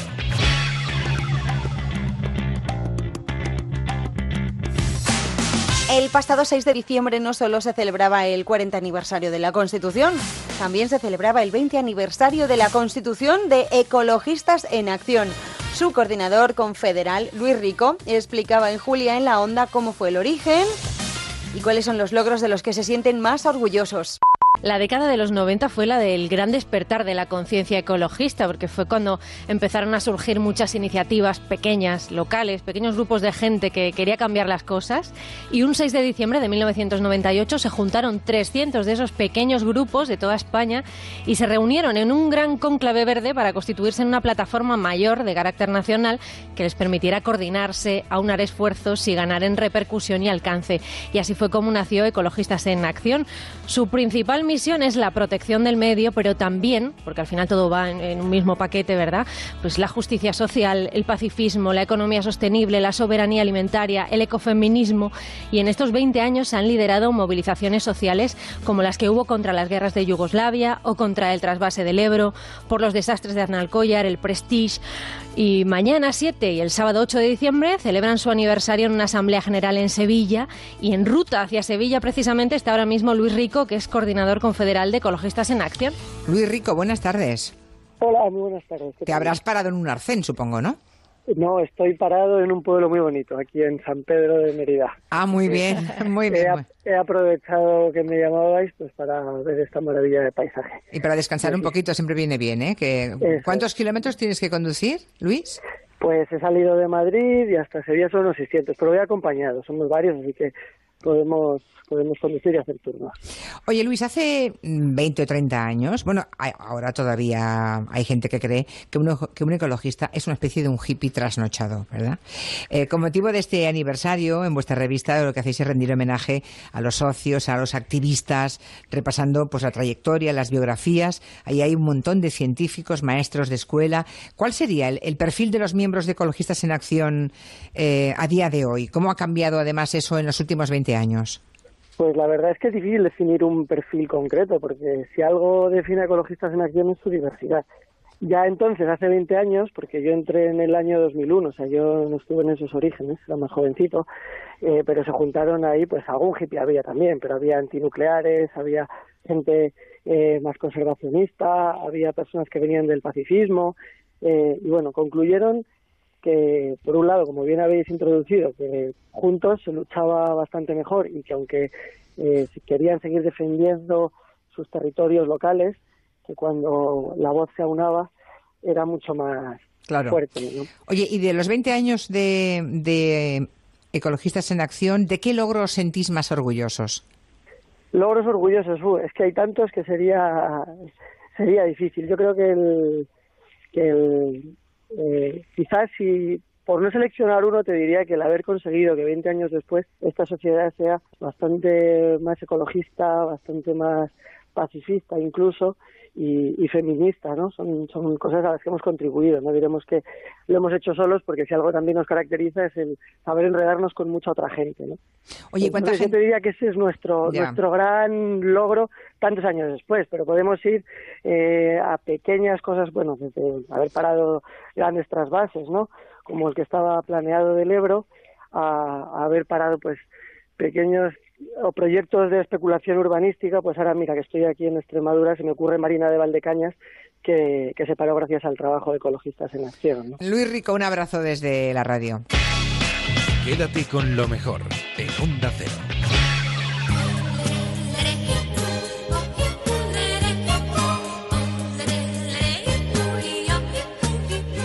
Hay muchas estrellas en la ficción que no salen en la pantalla. Son los actores invisibles que nos emocionan desde una sala de doblaje. Con Borja Terán y su sección de la tele hablamos con Selika Torcal, que es la mítica actriz de doblaje que puso voz a Heidi, a la cerdita Peggy y a muchos más. Esta mañana he hecho el ejercicio de contabilizar todo lo que ha doblado en la, en la Oh. historia y no lo he conseguido porque son como más de 300 personajes. Selika nos ha acompañado toda la vida y no nos hemos dado cuenta. Pero creo que Selika, aunque yo creo que está un poco harta ya de, de Heidi, tenemos que escuchar esa voz de Heidi que no hemos podido olvidar y nos vamos a quitar nunca de la cabeza.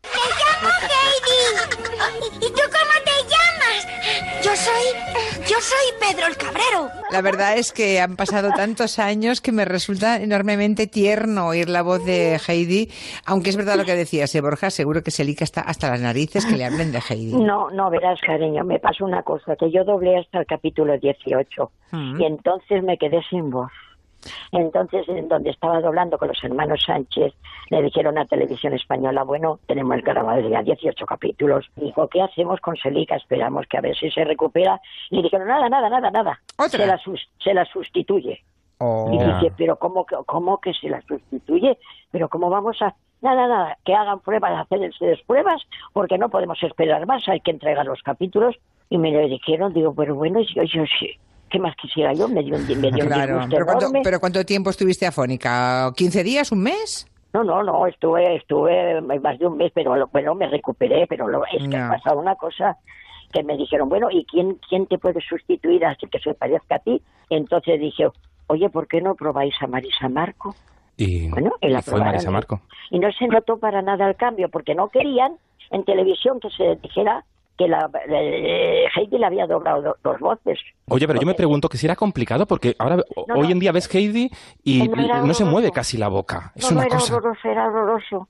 A los actores no les gusta nu- nunca doblar eh, esos dibujos. Lo siento mucho. No, no puede ser porque la, la, la voz y, y- y las labiales no, no coincidían para nada. Porque fíjate yo, cada vez que la niña, el original, decía, ¡Ollita! ¡Ollita! Con la boca abierta yo tenía que decir, ¡Ah, uh, elito! Claro. ¡Abu, elito! Claro. No se podían juntar. Era horroroso. Claro. Lo que yo a veces los imitaba y se reían, se reían chiquita. ¿cómo?". Digo, no, me- no es espantoso, de verdad, no sabéis el esfuerzo. Y yo, sin embargo, mira, me llené de gloria porque la vocecita que yo le puse a Heidi y la ternura, pues... Claro, es yo- que es yo- importantísimo, claro, es que una voz, a- ahora ca- le cambiamos la voz a Heidi por completo y no, y no tiene nada que ver, ¿no? No nos No, llega no, ni nos emociona no, igual. no. Creo que tenemos un corte Sí, más para ahora- escuchar a Sí, a ahora se cumplen, Julia, 40 años del estreno del más mítico Superman y ahí Selika hizo a la mítica Lois Lane. ¡Clark! ¿Estás herido? ¡Clark! ¿Qué te pasa? Cielos, creo que me he desmayado. ¿Desmayado? ¿Que te has desmayado?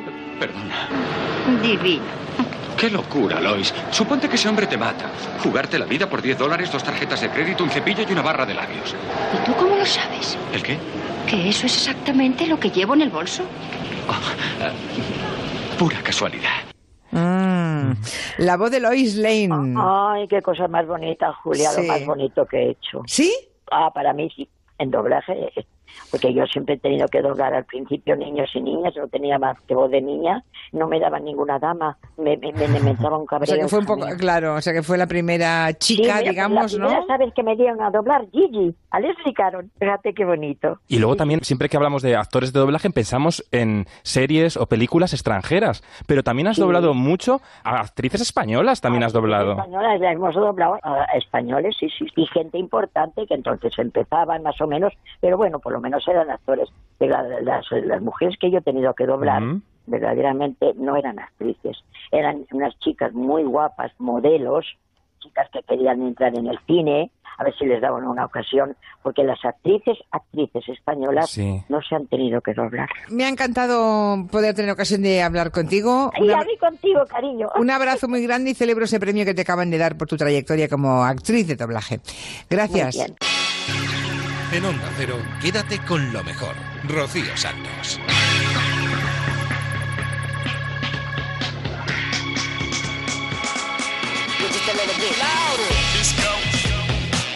Qué maravilla poder escuchar a Selika Torcal, recordar las grandes voces como la de Lois Lane o la de Heidi, ¿verdad? Ay, se nos ha acabado el programa, qué pena. Estas dos horas han llegado a su fin, pero antes de irnos os voy a dejar con los gazapos, con el Somos Humanos de Julia en la Onda y os recuerdo además que todo esto lo podéis eh, escuchar al completo en ondacero.es. Todo esto y muchísimo más. Y también las aplicaciones para el móvil y la tablet. Que seáis muy felices, que disfrutéis mucho de la semana y que nos volvemos a encontrar la semana que viene, la madrugada del viernes al sábado, a eso de las 4 3 en Canarias, justo la madrugada antes de convertirnos en millonarios. A ver si tenemos suerte y nos toca la lotería. Hasta el fin de semana que viene. Adiós. Este programa contiene escenas auténticas que podrían herir la sensibilidad de algunas personas.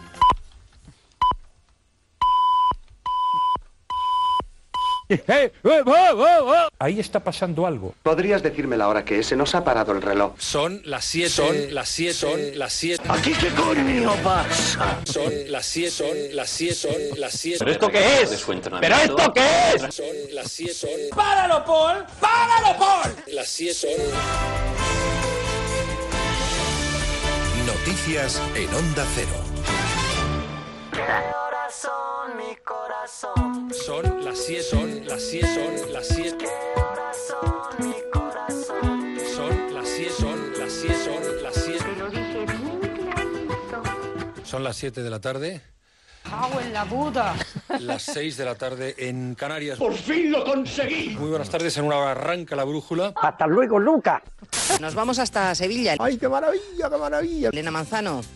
Hemos entendido el mensaje Uy, uy, uy, uy. que esa es la Dios, como me gusta este programa. primera impresión de la presidenta Uy, uy, uy, uy, uy, uy. de la Junta en funciones, Susana Díaz, que el PSOE es la primera fuerza, la más votada, e insiste Bienvenidos a un estilo diferente de hacer radio, en un diálogo con el resto de fuerzas, eso sí, las que sean constitucionalistas, donde además de lo que se dice, importa mucho cómo se dice.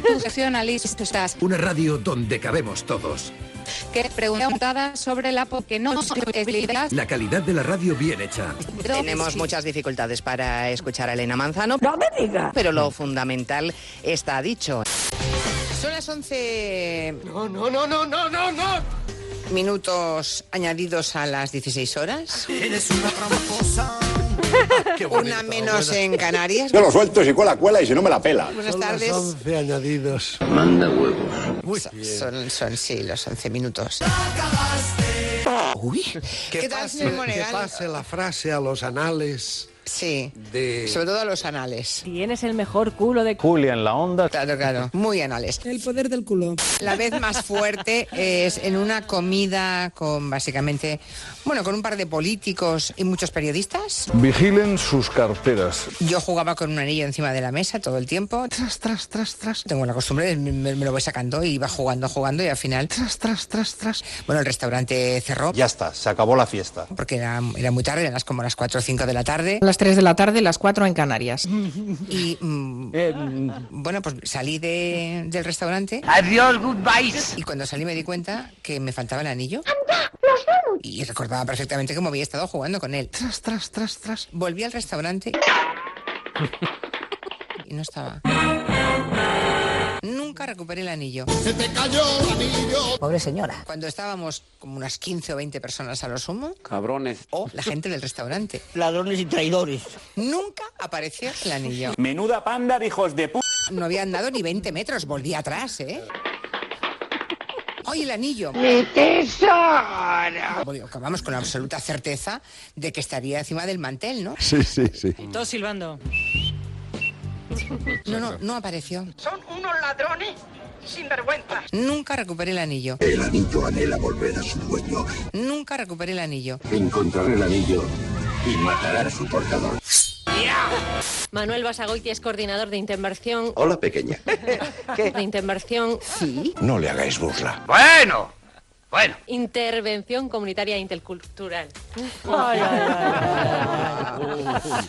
Intervención comunitaria e intercultural. Es toda una experiencia vivir con miedo, ¿verdad? Pues sí. Coordinador de intervención. Ya la masa gris se ha convertido en rosa, en blanco. Intervención comunitaria e intercultural. Relájate. No puedo. Comunitaria e intercultural. Es increíble. Lo peor de cada casa. un sentimiento de arraigo Llegó el que faltaba.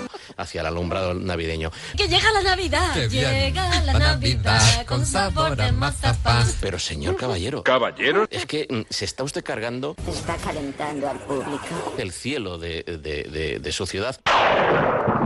Apocalíptico. In our Christmas time. No, por Dios. Dice Pedro Medina en Twitter, estaba por ti, gallego. Hostia, eh, el hippie se quiere cargar también la Navidad. El, el, el. ¡El Grinch! O sea, eres el hippie. Hippie colgado. ¿Os dais cuenta como a Quintanilla hay que ponerle líneas rojas al lado de la silla? ¿Qué quieres decir, cabrón de mierda? Eres un gallina. Yo no soy gallina. Pues sí, lo es. Hoy la Constitución española cumple 40 años. Bueno, pues muy bien. Usted igual no se acuerda, ¿Por qué? porque era muy pequeño.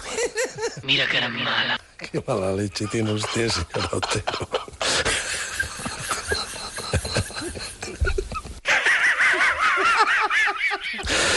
Siga, siga. Pero ayer...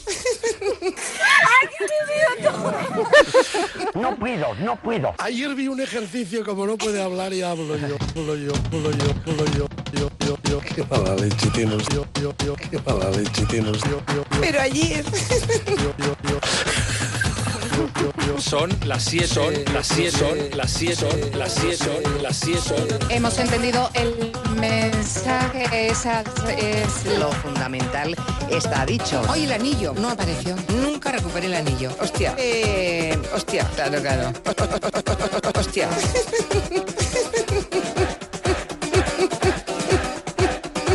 Coordinador de Intervención Comunitaria e Intercultural. La leche tiene usted, señor Otero. ¿Y qué somos? Un par de políticos y muchos periodistas. No, hija, no. ¿Qué somos? Las 7, son las 7, son las 7. En Onda Cero, quédate con lo mejor. Rocío Santos.